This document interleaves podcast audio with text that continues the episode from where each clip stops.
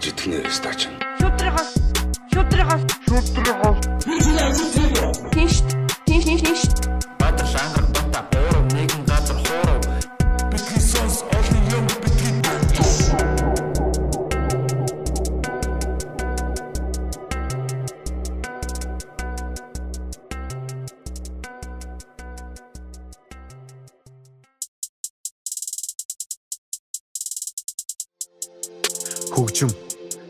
Цохилт өгдөг. Гэхдээ тэр цохилт чамааг өвтөх биш имчилдэг. Хөгжим миний ч чинээч бид бүгдийнхэн зүрхэнд эгшгэлдэг. Хөгжим чамд баяр баясгал уутгар гуныг алиг нь ч өгч чадах хүч. Хөгжим чамайг насаатлаа сэтгэлээр унсан үед босгож ирэх сэтгэл зүйч. Хөгжим гэдэг бол хөгжил дэвшил. Хөгжим гэдэг бол амьдралын хэв маяг хөвшил. Хөгжим хүмүүсийг эвлэрүүлдэг бас эвдрүүлдэг. Хөгжим гэдэг чиний энэ хорвоод амьдарч байгааг сануулгах сэрүүлэг. Хөгжим чамайг залуужуулна. Хөгжим гэдэг хорхогтой зүг буцалсан халуун чулуу. Хөгжим чамайг алт чадна, амьдруулт чадна. Хөгжим гэдэг бурхан the same time хөгжим гэдэг чөтгөр ямар ч хөгжим, ямар ч хөгжмийн жанр pop rock, jazz, blues, reggae, electro, hip hop, rap, trap бүгд үүсгэж давгаах золиос гаргаж олон харуу хүн амь амьдралаа зориулсан байж үдээ зэр төрсэн түүхтэй. Тиймээс хизээж битгий дахин хэлээ хизээж битгий ямар ч хөгжмийг гадуурх чи. Чиний амьдралын түүхээс угаасаа илүү би хар багасаа л хөгжим хийхийг мөрөөдж өссөн. Хар сарна Майкл Джексон миний шүтэн байсан. Тэднийг тайзан дээр дуулахыг хараад би дуурайж бүжгэлдэг байсан. Харин одоо 2019 он миний тайзан дээр гарч иж намайг хүүхдүүд дуурайж бүжлэх цаг нь болсон. 11 сарын 29. Энэ бол миний хөгжимтэй амьдралаа холбосны 12 жилийн үр шим. 11 сарын 29. Энэ бол ойчсон крүүтэйг нэгэн гэр бүл болоод 10 жил болсны тэмдэглэлт өдөр. 11 сарын 29. Энэ бол надтай адил амьдралаа хөгжимтэй холбосон олон олон ах дүүс, найз нөхд минь ирж надад баяр хүргэх өдөр. 11 сарын 29 Энэ бол намайг дэмждэг ойлгодог бүх хүмүүсийн хамтдаа цуглах өдөр. Би бол гинжин Хүмүүс намайг трап хөгжмийн хаан гэж ярьдаг. Гэхдээ би юуны ч хаан биш. Би зүгээр хөгжим гэдэг зүйл тайртай. Хөгжмийг чин сэтгэлээсээ хийх гэж эрмэлздэг бусдын дайдлыг л хүн анх надад юу ч байгаагүй. Тоосон дарагдсан кассетны хөгжим л байсан. Yeah baby from toss to toss. За сайн байцгаана уу Битисонс подкастын 55 дахь дугаар та бүхэнд яг одоо хүрч байна. За тэгээд энэ хүү сайхан бас 55 гэсэн бэлгшээлтэй дугаар дээр манай зочноор бас рэпер Гинжин дахин бас хүрэлцэн ирсэн байна. За энэ удаад камертай. Энэ удаад тийм камертай тий. Дүрстэй. Тэгээд одоо сүүлэж бас дахсан зочдод бас нэлээд байгаад идэг болсон байна тий. Тэгээд аа тэгэхээр дахиад байна. Харин ер нь манад нэг ирсэн хүн дахиж ирдгийн заавал тэгэж. Тэгээ гинжингэр бол одоо бас яг сүүлийн дугаарт орсноос нь хойшоо дахиад бас нэлээд их сонио хачин болоо тохиолдсон байгаа бах те сонио хачин гэдэг нь одоо бас уран бүтээлийн гадагшаа дутгшаа явлаа. Сонио сайхан юу байна да ер нь? Аа за энэ өдрийн аа юу сонсож байгаа хүмүүстээ энэ өдрийн мэндийг хүргэе тэгээд аа яг хөө сонио хачин зөндөл байна л да. Хамгийн одоо хамгийн сонио хачин гэвэл 11 сарын 29-нд тоглолтоо ихж байгаа. Тийм тэгээд зорчсон. Тийм. Ер нь бол тэр тоглолт яагаад юугаар онцлогтой вэ гэвэл угаасаа би нөгөө өмнө тоглолт моголт хийж байгаагүй. Оо тийм үү. Тийм хизээч хийж байгаагүй. Анхны тий. Анхны тоглолт тэгээд би нөгөө 2008 онд нөгөө Easy Lock гэдэг нэртэй хата би нэг цомог шиг юм хийжсэн. Цомогчтой гэж. Тийм. Цомогоо тий. Тийм нэг цомог хийжсэн. Тэгээд тэрнээс хойш ер нь бол би ер нь яг яг тийм чанартай те лежит тим цомог ер нь хийж байгаагүй. Тэгээд анхныхаа удаа бас анхны цомог гэж ер нь бол би ярьж байгаа. Угаас анхны цомог. Анхны цомгоо бас яг тэр өдрөө релиз хийж гаргаж тэр үедээ зараад тэгээд цаашгаа нэг онлайн онлайнаар зараад юм. Аа тэгээд бас өөр онцлог нь гэвэл яг одоо 2009 онд бид нэр бата бид нь лойчсон гэд клипээ гаргаад тэр үеэс хойш ер нь лойчсон гэдэг тийм юм үүссэн байсан.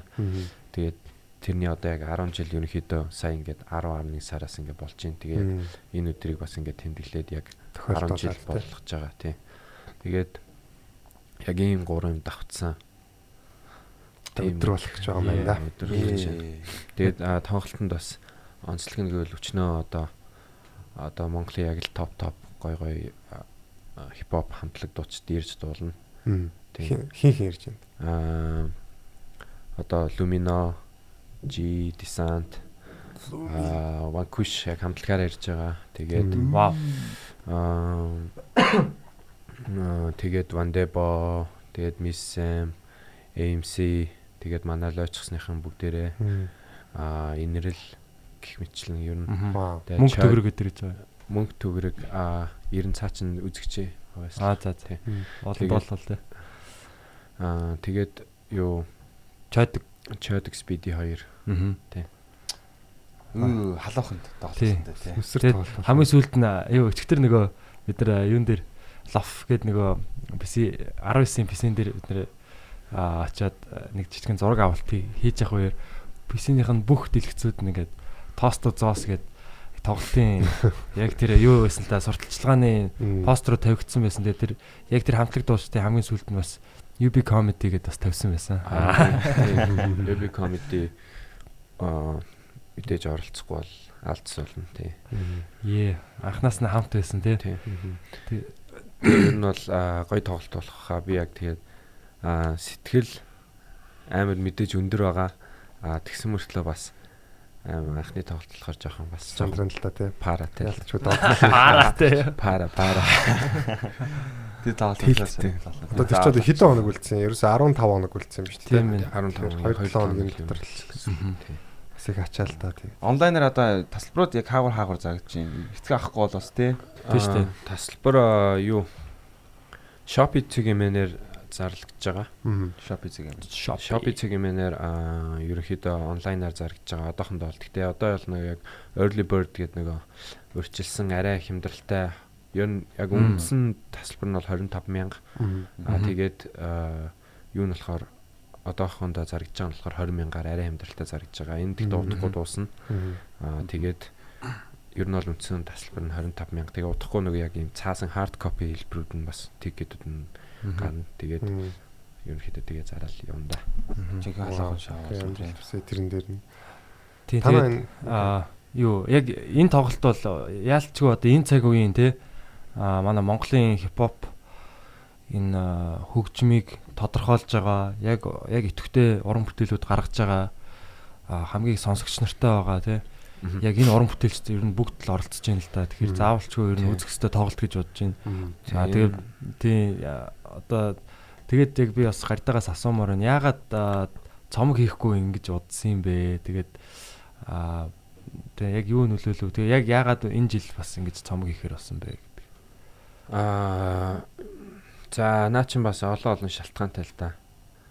Ер нь жишээ нь аа ер нь бол за одоо яг толгоонд бод бодогдож байгаагаар бол би бол нэг цомог хийхээс ер нь жоохон цомог гэхэр чинь тэгэл нэг цомгийн ажил гэдэг чинь бас л одоо нэг кино хийдэг хүний кино хийх гэсэн тийм юу болчихж байгаа шүү дээ.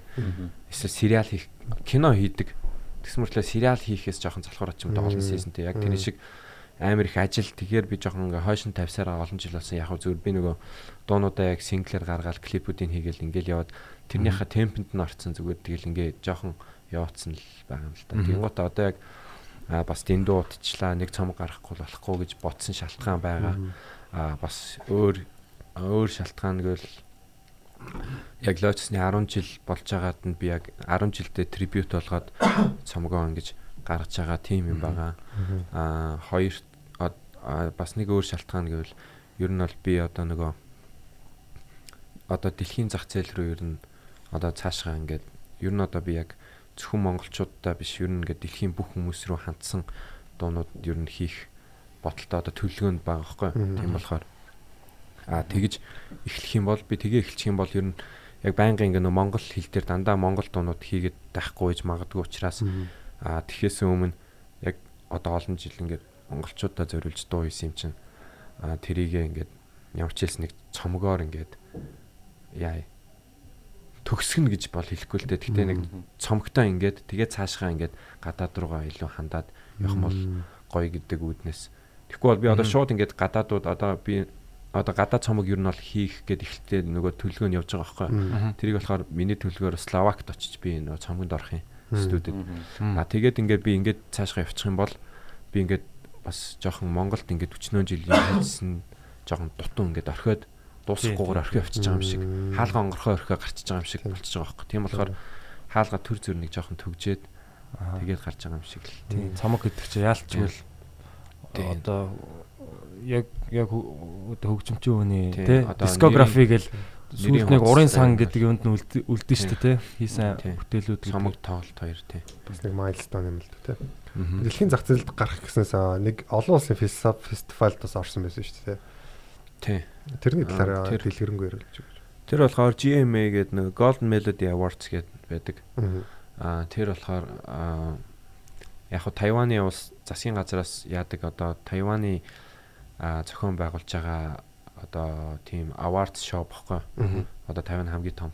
Тэгээд оролцож байгаа юм нь болохоор зөвхөн Тайван биш зүгээр ер нь аа мандарин те тэгээ кантонис ч юм уу ер нь ингээ хятад хэлээр ярьдаг бүх одоо улс эргэн тойрныхон бүх улсууд оролцдог. Аа бас ярдгүү Солонгос, Япон те хүчнээ хамтлагууд оролцдог тийм ер нь нийтийг хамт одоо зүүн Азийн л ер нь бол амар тийм том фестивал гэсэн үг байхгүй.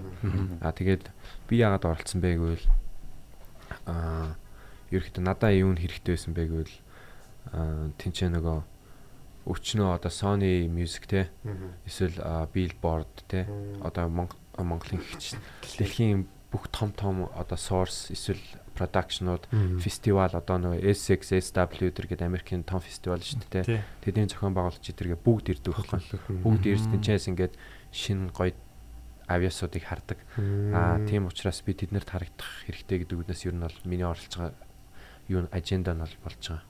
Тэгээд тийм тэгэл ер нь оролцож ирсэн. Тэгээд аа тэрний нэг гоё юм гэвэл би нөгөө яг тэр бүх оролцож байгаа хүмүүс ингээд нөгөө улаан явсаар нээлтэн дээр ингээд алхаж яхад намайг хамгийн урд тавьсан байхгүй юу. Ингээд суваа алхаж яхад хамгийн урд нь чи хамгийн урд гарчих гээд. Дээлтэй тий. Миний бас амар том том хүмүүс байсан мөрчлөө би хамгийн урд манлайлаад яагаад гэвэл би нөгөө Монгол дээлдэг байсан. Би тийч яг ер нь бол хүмүүсүүдийн хувьд бол хамгийн гоё экзотик экзотик харагдчихсан баг. Asia's finest. Тэр хүн амар хүмүүс сторооц тий. Тийм баг шиг. Гинжингийн хувьд одоо өөрийнх нь бол ингээ боломжууд те туршлага тэгээд энэ олон юм авах юм байгаа. Гэхдээ бас тэгэд орчноо гэдэг чинь тийм Монгол орноо төлөөлөд монголчууд гэдэг ийм хүмүүс одоо тийм ийм хувц сунартай байдаг. Тэгээд ингээ рэп хийж чаддаг шүү гэдгийг бас харуулсан бас давхар бол айгу бас айтайхан үйл явдал болсон. Гайхс хамгийн ганцаарх нь алхаж байгаа. Юу болоод байна? Гинжин гадаа. Яга араас нэм олон алхаад байгаа юм бэ гэж одоо нэ. Яг нэг элбэг дөрчих тий. Боч бодоош. Боч модош. Цомог цомог хэдэн дуутай вэ? Аа цомог 14 трактай байгаа. Тэгээд 14 трактай 7 ер нь бол цацагдсан 7 цацагтаагүй яг 50 50% тийм цомог байгаа. Аа яагаад тэгж хийсэн бэ гэвэл аа ер нь бол юу юм бэлээ. Аа цомогт ингээд дандаа бас шин дуу байгаад хэрэггүй байт юм бэл. Яагаад гэвэл тэр шин дуунуудыг тэр тэргүүл хүмүүс цаг хугацааны аясаар сонсон те. Аа тэнцээ гэхдээ тэр цомгийг авсан хүмүүс зүгээр өөрсдийнхөө хуучин сонсох дуртай тийм нөгөө дуунууд шүү дээ те. Өчнөө хүмүүс сонссон ч гэсэн тэр цомогт байж ивэл тэр хүмүүс зөв машинда ч юм уу сонсоо явж явах дуртай дуун бас тэр цомог дотор байж явах хэрэгтэй мэл гэдэг үүднээс би ер нь бол амар хүн сонсцсон мөртлөө ингээ амар тухайн үед ингээд хит мит болсон байсан ч гэсэн хамаагүй зүгээр тийшгээ хийчихэж байгаа байхгүй. Тэнгууд хүмүүсүүд яг шин гой дуунаас сонсчин а тэгээд дараачийн трак нь явахад бас миний тэдний сонсох дуртай болцсон тэдний мэддэг дуун бас явж ивэл гоё л доо гэж би бодсон. Бис нэг жаж байна. 50 50% тэй. Тийм 50 50% тэй яг 50 он чинь 50 шин. Амьдрал хоёр талтай гэдэг шиг тийм. Энэ wasted гэдэг дуу гарсан шүү дээ. Тийм. Тэгээ wasted гэдэг дуу бол ер нь бол бас л чиний нэг одоо дэлхийн зах зээлд гарах те одоо тэрийг бас хийгээд эхэлсэн байсан шүү. Бас нэг хэсэг хэсэг бас ингээл англиар үглээл.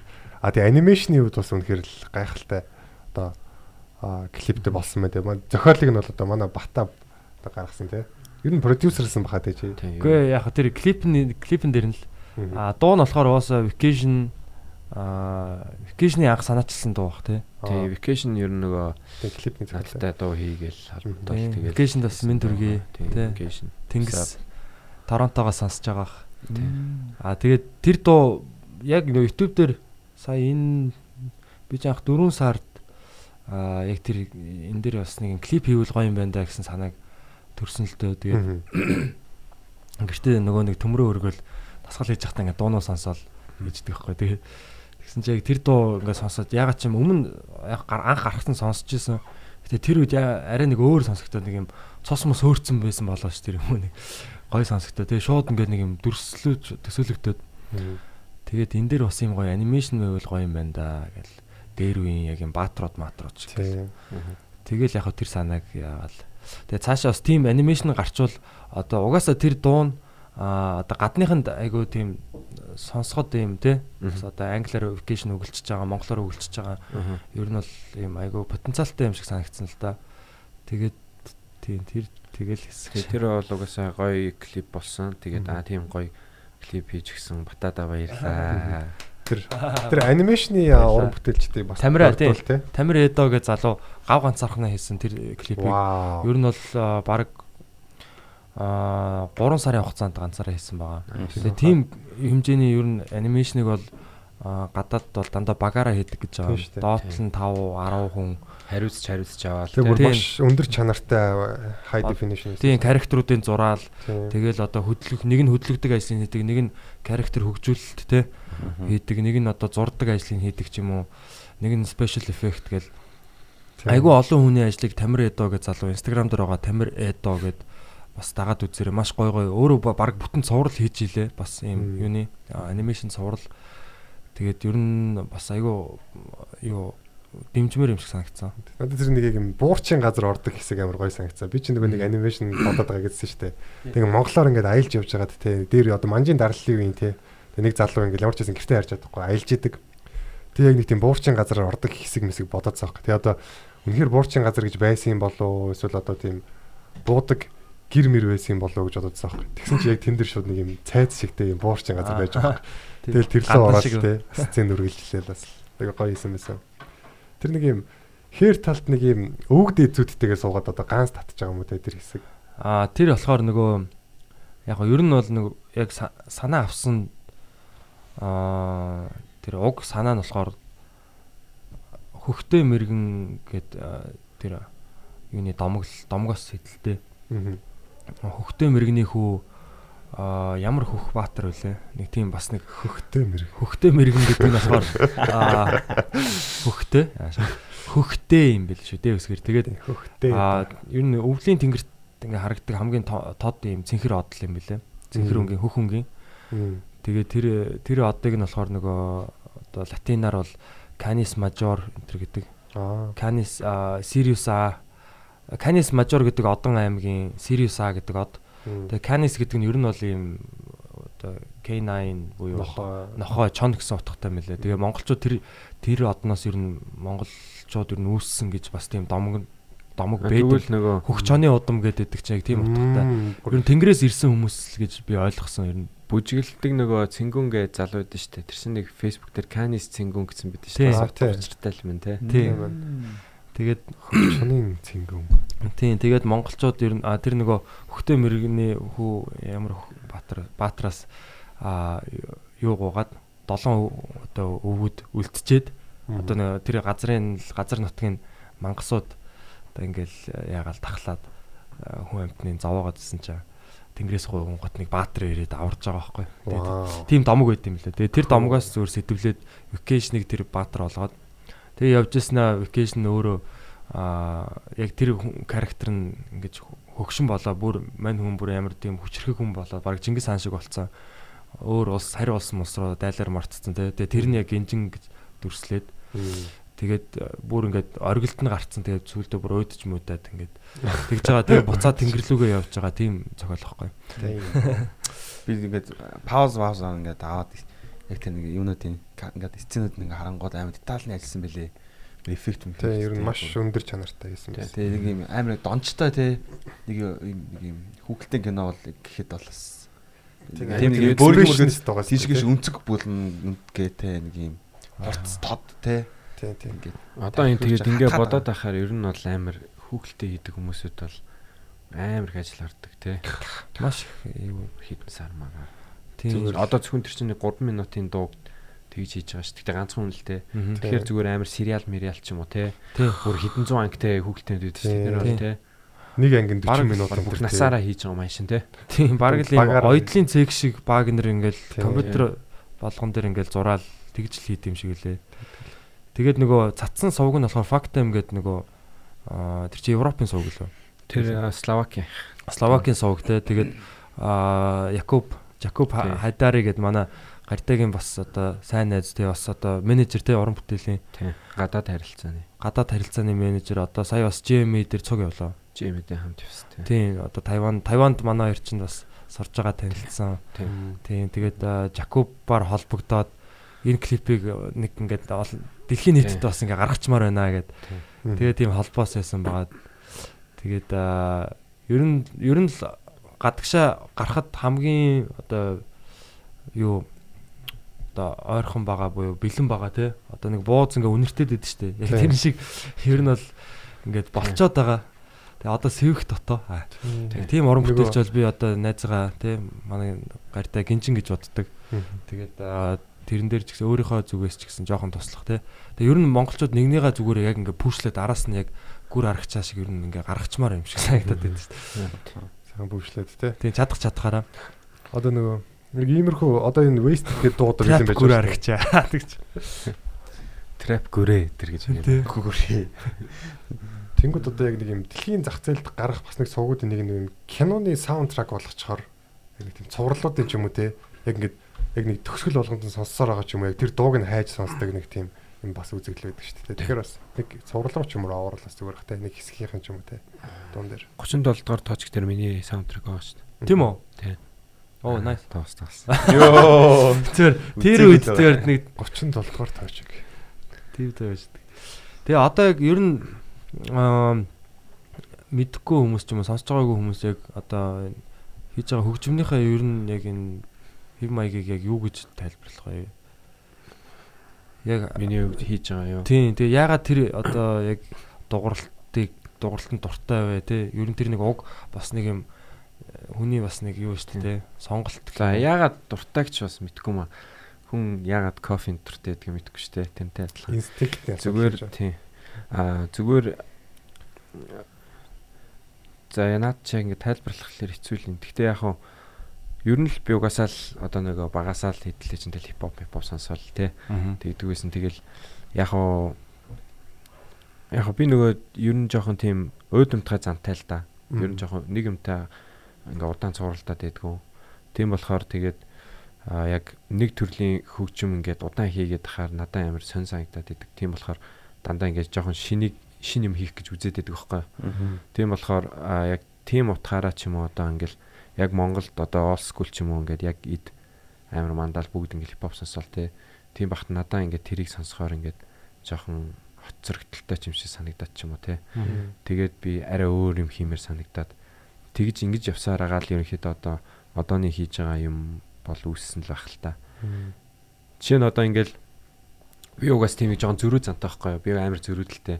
Одоо жишээ нь би ингээд копи дэжтэйс одоо Lakers-ийн Kobe Bryant-т ингээл амар туртай яжгаад бүгд туртай болчихгоот би ингээд ганцаараа зөрмөр санагдаад дург болчдөг байхгүй. Яг тэр шиг би одоо Криштиано Роналдо шүү дээ те. Криштиано Роналдог би бүр сайн санти. 2004 онд Манчестер Юнайтед тоглолдог байсан. А тэгтээ тэр үед би яг Манчестер би бол угаасаа нөгөө Германы Бундслигагийн фэн. Тэгтээ би зүгээр нөгөө FIFA дээр яг 2004 нөө PC-н дээр тоглолдог байхад Криштиано Роналдогийн царайн ч ингээ хийгдэггүй нэг нэг шинээр гарсан хүмүүсийн царайгийн FIFA дээр хийгээгүй байдаг шүү дээ. Яг тийм царайтай зүгээр нэг байдаг царайтай нөгөө жирийн FIFA-гийн байдаг царайтай юм жоон шарвстэй. Тэгээ рейтинг нь 89 байхгүй юу? 2004 дээр яг рейтинг нь 80 байдیں۔ Тэгэл тэгс мөртлөө би яг Роналдогоор л амар тоглох туртай байдаг гэсэн байхгүй юу? Тэгэл тэгсний дараа ингээл Роналдо ингээл бүүм хийгээл амар болол. Тэгсэн чинь би шууд Роналдог үзье ядал гэсэн. Тэгээ би бас Тэгээ одоо жишээ нь би бол нөгөө Германы фэн гэсэн шүү дээ. Тэгээд тэнгуут би одоо нөгөө Баллак гэдэг байдаг шүү дээ. Баллак. Михаил Тэгээ Михаил Баллагт би амар туртайсан байхгүй. Тэгэл германчууд германчуудын нэг онцлог нь тэр үед нөгөө гадны лигт ерөөс тоглолдог. Дандаа өөрийнхөө Бундслигаадаа тоглолдог гэсэн. Бараг ганц хоёр л одоо Лемон гэж нэг хаалгачлахаар Арсеналын хаалгач байлоо. Бус нь бол дандаа Германдо тоглолдог. Тэгээ Баллак бараг яг ингэж гадагшаа гарч тоглолдог юунуудыг цойлцсон байхгүй яг хамгийн анхны ингэж тэр нэг замыг ингээд нээсэн ч юм амар их тэрнээс болж хүмүүсүүд гадаадд амар их тоглолдог болсон. Тэгээ Баллагт би амар туртахт Баллак Челсиэр орцсон байхгүй 2006 онд ч лөө. Тэгэл тэл биш Баллак дург болчих юм чинь. Яг тэр шиг ингээд хүмүүсүүд ингээд нэг спотлайтанд ороод ингээд бүгд ингээд тэр хүн дуртай болчихгоот би яагаад ч юм ингээд адилхан хүмүүстэй адилхан тэр нь дуртай баймаргүй санагдаад ингээд зөрөөд идэх байхгүй. Яг тийм болоо яг тэрнтэй адилхан энэ хөгжимдэр ч гэсэн ингээд хүмүүсүүд юу сонсож чинь тэрийг нь би ингээд сонсмооргүй санагдаад ч юм уу те. Өөр юм хүмүүс ямар хөгжим хийж чинь тэрийг нь би хиймээргүй өөр юм зөрж хиймээр санагдаад идэг байхгүй. Тэгэхээр энэ бол яг сайн ч зам байж магадгүй муу ч зам байж магадгүй мэдгүй штэ. Зүгээр л миний нэг дотор байдаг тийм юм. Тэгэл яг тэрнтэй адилхан л миний хийж байгаа хөгжим ер нь аль болох зөрхгүй л идэг гэж магадгүй л. Гэхдээ яг хаа тий. Гэхдээ саяных бол гэхдээ яг асуултанд бас хариусан хариулаг өгөх дэлийн ярьсан шүү. Гэтэ яг уран уран бүтээлч яг яг юм хийж байгаа хүнд бол яг уран бүтээлч хүнд бол ялангуяа тий ялгарх нь илүү даваа талтай байх л та тий. Ялгарч ирсэн эцээц тэгээд ялгарх. Тэгвэл яг адилхан нэг урсгал гэдэг ерөнхий урсгалыг дагаад яваад байхгүй тий. Тэгээ одоо сүүлийн үед яг trap хөгжим гэж яриад байгаа шүү дээ тий. Trap гэдэг одоо энэ Трафо. Трафик. Trap trap хөгжим гэдгийг одоо яг юу гэж би бас энийг жахаагаас асуусан л та. Флагаас. Тэгээд чи бас юу гэж тайлбарлах вэ? Trap хөгжим бол одоо тэгэл ер нь бол соёл шүү дээ, culture болцсон. Тэгэхээс нөгөө анх бол угаасаа тэгэл за би чи нэг бас өчнөл дэвтрүүлгээр ярьж исэн л та. Анх бол зүгээр нөгөө trap гэдэг чи угаасаа нөгөө хар тамхи ер нь хар тамхитай холбоотой шүү хар тамхи одоо trap house гэх юм бол яг хар тамхиа тэнцэнэ хийдэг те. Кокаин crack кокаин хийдэг гарууд нэг юм сүнцэн байж дотор нууцаар ингээ хийж идэг. Тийм юмыг trap house гэдгүйсэн тэгэл trapin гэдэг чинь бол ер нь бол ингээл хар тамхи зарж мараал ингээл тэр юмыг хийж байгаа штэ тэр нэг амьдралын юм маягийг. Тэгээ тэрийгэ дуулж байгаа нь болохоор trap music байсан анх. А тэнгуутаа ерөнхийдөө голцоо trap music болохоор нэг нөгөө хөгжмийнхээ элементүүд нь арай өөр эдгүйсэн те. Угаасаа өмнөд зүгийн өмнө зүгээс Атлантагаас гаралтай юм чинь өмнө зүгийн тийм нэг бөмбөр мөмбөр нь арай нэг удаан хэмэлтэй дээ шүү дээ. Тэгэл нөгөө 808 гэдэг бас мас кик ашиглаад ингээл яг тийм байсан. Тэгэл сүүл рүүгээ одоо миний яг бодоод байгаагаар бол trap гэдэг бол одоо яг хар тамхи мамхтаач биш тэр хөгжмдөөч биш болцсон баха. Одоо зүгээр trap гэхээр зүгээр л яг нэг баг жанр шиг жанрч биш зүгээр яг түр хэлсэн шиг тийм culture те. Нэг соёл болцсон одоо яг одоо ер нь баг орчин үеийн баг бүх хөгжмийг орчин үед хийж байгаа хипхоп одоо одооны new school гэх юм хайшин те. Тэрийг л ер нь баг нийтээр нь одоо баг хүмүүст бол яг дэлхийд бол зүгээр л trap л гэж ойлгоод байгаа шүү ер нь бол. Тэгэхдээ яг trap гэдэг чинь амар угаасаа жоохон ойлгоход хэцүү зүйл л дээ. Одоо чинь old school ямар хөгжмийг old school гэх вэ гэх юм бол ямар ч хөгжмийг old school гэж хэлэхэд хэцүү шүү дээ. Ямар ч хөгжмийг new school гэхэд хэцүү. Яагаад гэвэл яг old school гэдэг чинь ийм хэмнэлттэй энийг old school гэдэг ингэж хэлэхгүй шүү дээ. Яагаад гэвэл 80-аад онд 70-аад онд DJ нарын хийдэг байсан юм чинь old school байсан те. Тэр үед 80-аад онд Run DMC гарч ирэхэд LL Cool J гарч ирэхэд 80-аад онд штэ. New school байсан штэ. Тэр хөгжим Run DMC чинь new school хамтлаг байсан те. А 90-аад онд арай хэмнэлэн дахиад өөрчлөгдөн гууд 80-аад оны Run DMC чинь old school болчихж байгаа тий. А тэгээ 2000 он гарахад 90-аад оныхон old school болчихж байгаа. Одоо 2010 он гарахад 2000 оны одоо яг new school, new school, dirty south гэдэг гэдэг байсан. Одоо яг нөгөө school утан мутангийнхан үзэн яддаг байсан. Одоо Soulja Boy мой ч юм уу тий. Яг тиймэрхүү яг dirty south хэмнэлтэй хөгжмнүүд чинь одооны school болчих шүү дээ. Одоо hip hop гэх юм бол Nelly Melly тий. Nelly одоо Soulja Boy юу гэдэг те тэд нар бүгдээрээ орохоор 36 Mafia дээр орохоор болчихж дээ. Тэгэл 2030 он гэхэд 2000 он 20 оны хөгжим чинь old school-да тооцогдол болж шүү дээ. Яг тэрнтэй адилхан trap гэх юм бол яг энэ хөгжмийг trap гэж хэлнэ. Энэ бол trap биш гэхэд амар бас соёлон болчихж байгаа юм л та. Тэгэхээр одоо миний бодлоор одоо гарч байгаа ер нь яг тийм өмнөд зүгийн гэхдээ мэдээж тэр нэг жоохон элементүүд байгаа шүү дээ тий. Одоо яг Атлантагийн хөгжмийг сонсох юм бол Нью-Йоркийн хипхопудаас шал өөр гэдэг тий. Одоо Нью-Йоркийн одоо Jay-Z-гийн хийж байгаа ч юм уу тий. Nas ч юм уу эсвэл одоо орчин үеэс хин байдیں۔ Аа за зөндөөл хүмүүс байна. Тэгэл одоо YG эдэр чи бол яг нэг West Coast дугаарттай байгаа шүү дээ. Тэг яг яг нэг үндсэн тэр флейвер бол хадгалж байгаа. Тийм болохоор тэрүүгээр нь л ярих бах. Одоо тийм болохоор trap хөгжим бол угаасаа ер нь бол жоохон яг ойлгомжтой л да. Яг би бас юуж тайлбарлах мэдгүй. Гэхдээ яг нөх хөгжим сонсоод ингээ ойлгоод идэг хүмүүст бол энэ ер нь бол жоохон trap яаж гээл те. Аашч гээл те. Ойлгох чинь.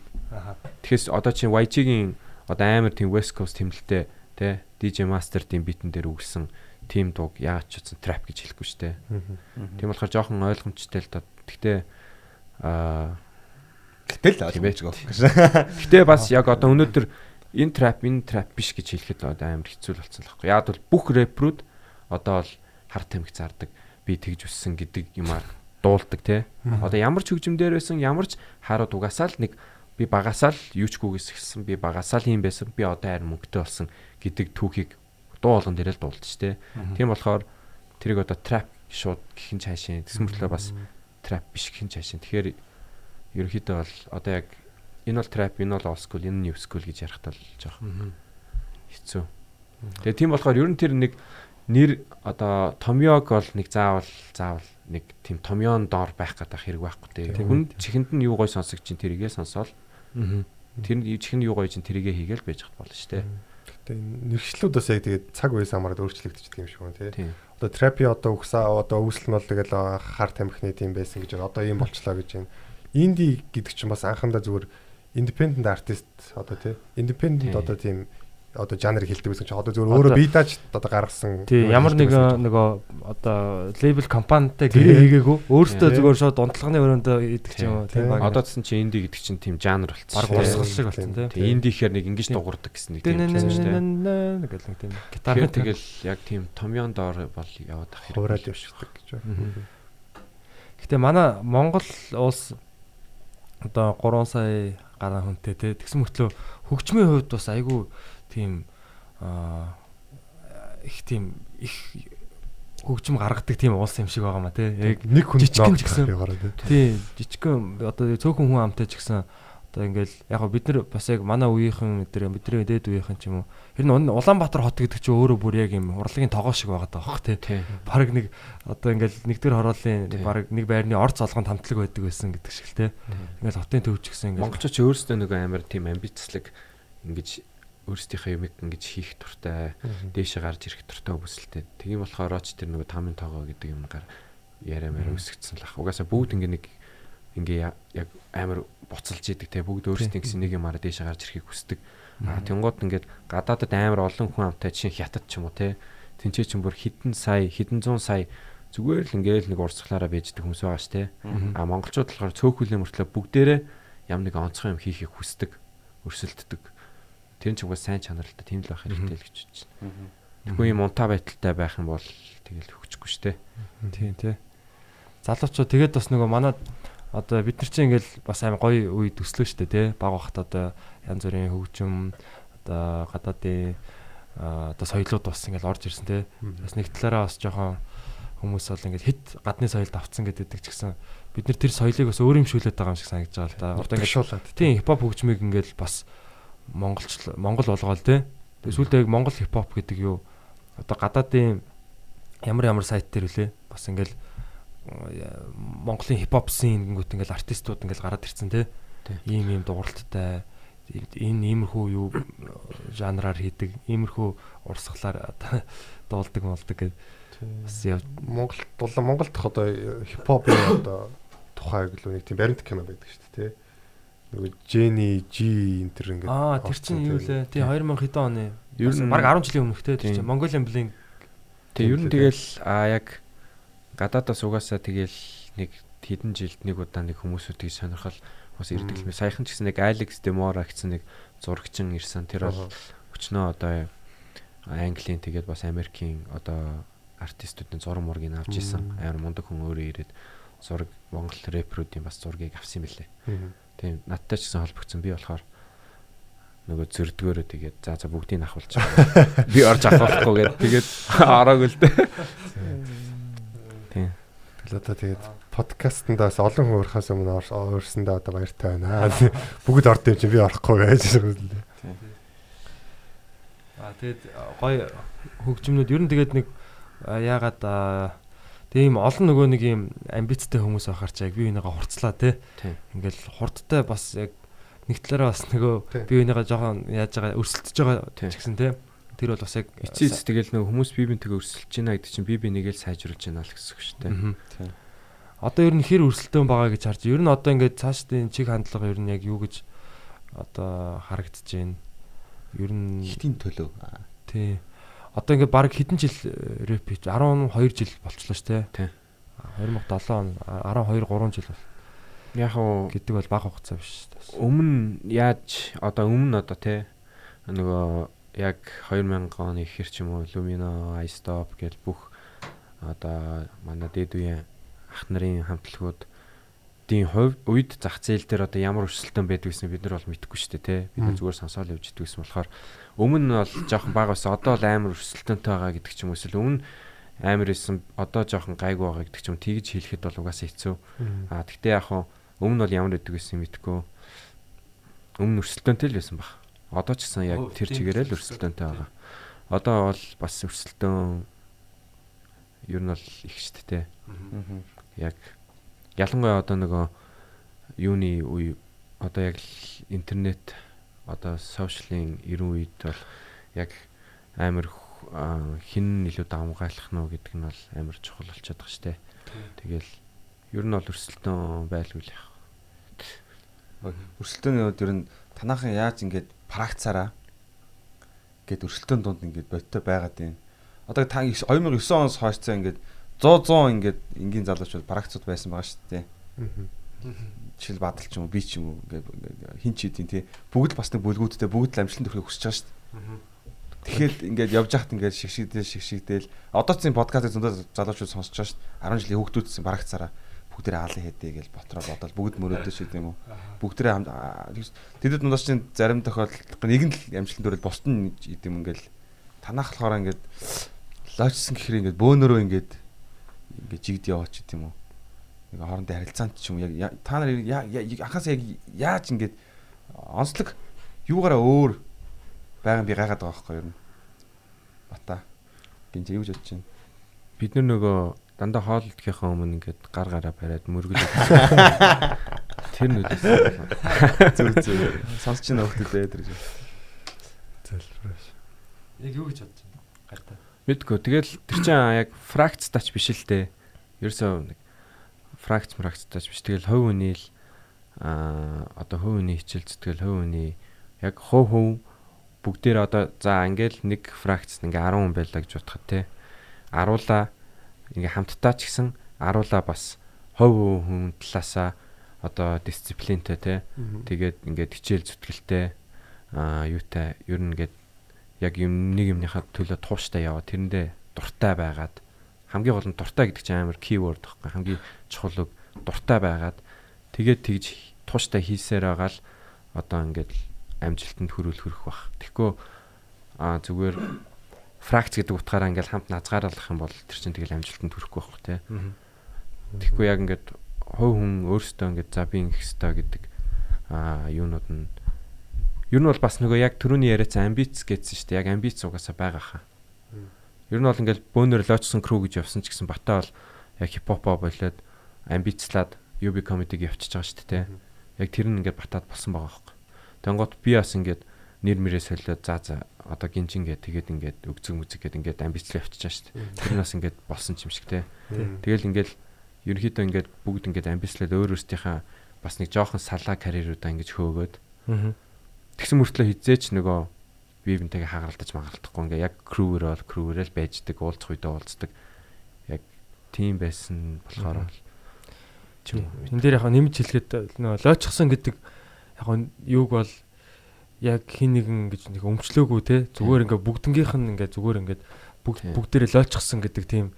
Те чи ч гэсэн лоч лойж болно гэтэргээд Тийм. яг ингээ тэр юуг бол айгу тийм өргөн тийм сул чөлөөтэй ойлгоснороо бас Тийм. байж болох юм Яг бид нар нөгөө яг лоочсонгийн хамтлаг гэдэг шиг те манай хамтлагаас гарцсан шүү дээ. Манай хамтлаг руу орсон шүү дээ. Шинээр гişүн авсан гэдэг ч юм уу те тийм яриа ерөөсөй байхгүй.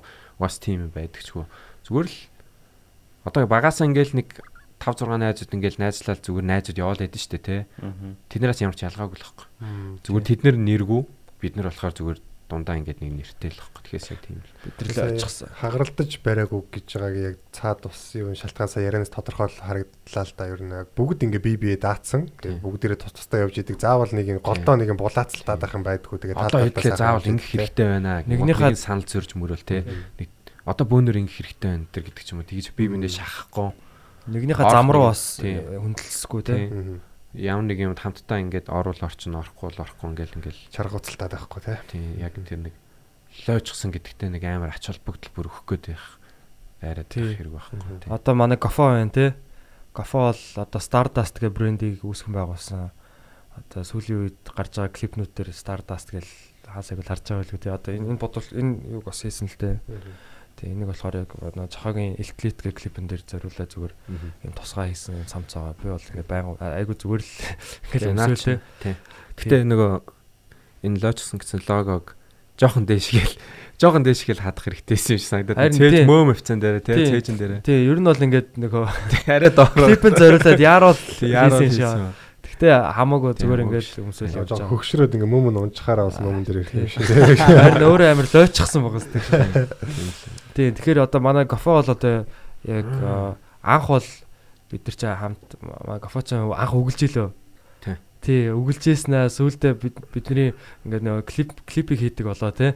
Аа бас өөрөө камертай тэгээд кам өөрөө эдитлээд ингээд бүр яг HD media тэр тий студио тий рекорд зэд ингээ явж исэн. Тэгээд тэгснээ одоо болохоор яг ингээ Stardust brand гэдэг хувцсны юутай болсон байгаа. Аа хувцсны дэлгүүр нь одоо нэгтлгүүрийн зүүн талд байгаа бас та бүхэн орж үзээрэй тий. Клипэн дээр зөндөө харсан байлгүй. Аа тэнд гоё бараанууд зарагдж байгаа. Лойчсны 10 жилийн өмнө бүр тусгай юм аа бас цуврал гарах гэж байгаа. хувцсны цуврал бас гарах гэж байгаа. Тэгээ тэрийг бас орж тий аваарай. Хамгийн гол нь лойчсон гэдэг юм ерөөсөө л айгу тийм өргөн тийм ойлголттой болгоо. Тий.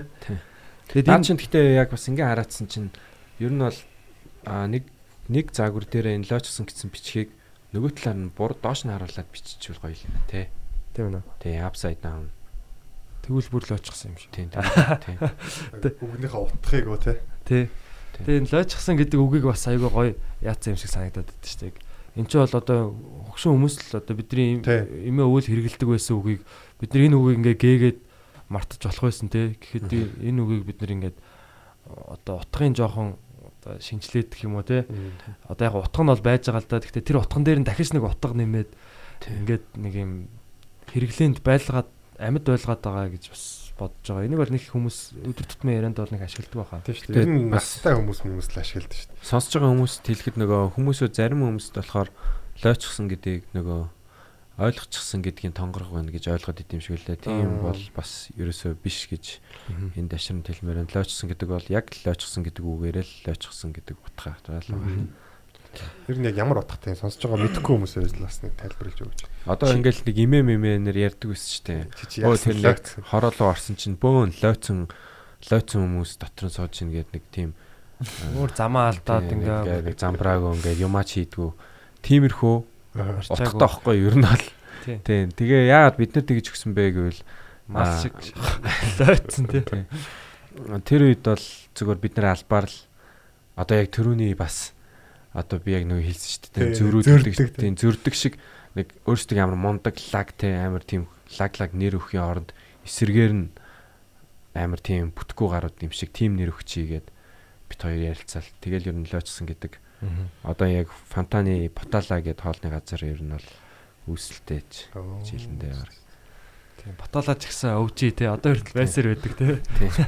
Тэр лоожчихсан гэдэг таад яг ингээд лоожчихсан гэхээр таа цаанд орсоо сүултээ яг тэр манай хамаатны хичээнд очиж байгаа. Тэгсэн чинь ингээд хүүхдээ зэн чи яасан лойц амт юм бэ? Зэн чи юу илээ гэж бодож байдаг ш. Цаана бид нар гарч ирээ. Тэр ингээд настай өгчтэй лоожчихсан гэж яриа ш. Хүүхдэн баярлаа шээ бид нэг билетсэн тэр шиг байсан.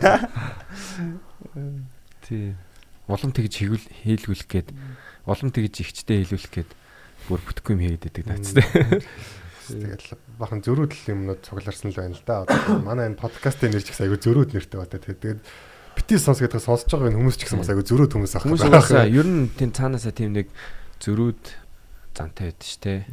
Одоо яг батат батаач гэсэн нөгөө комеди дээр ярьж захтай хэлдэж шүү дээ. Ингээд яг айршаа зугаах гэж байж хат нь над угаачаараа гэлчин бүр угаамаргүй санагдаг гэ тэ.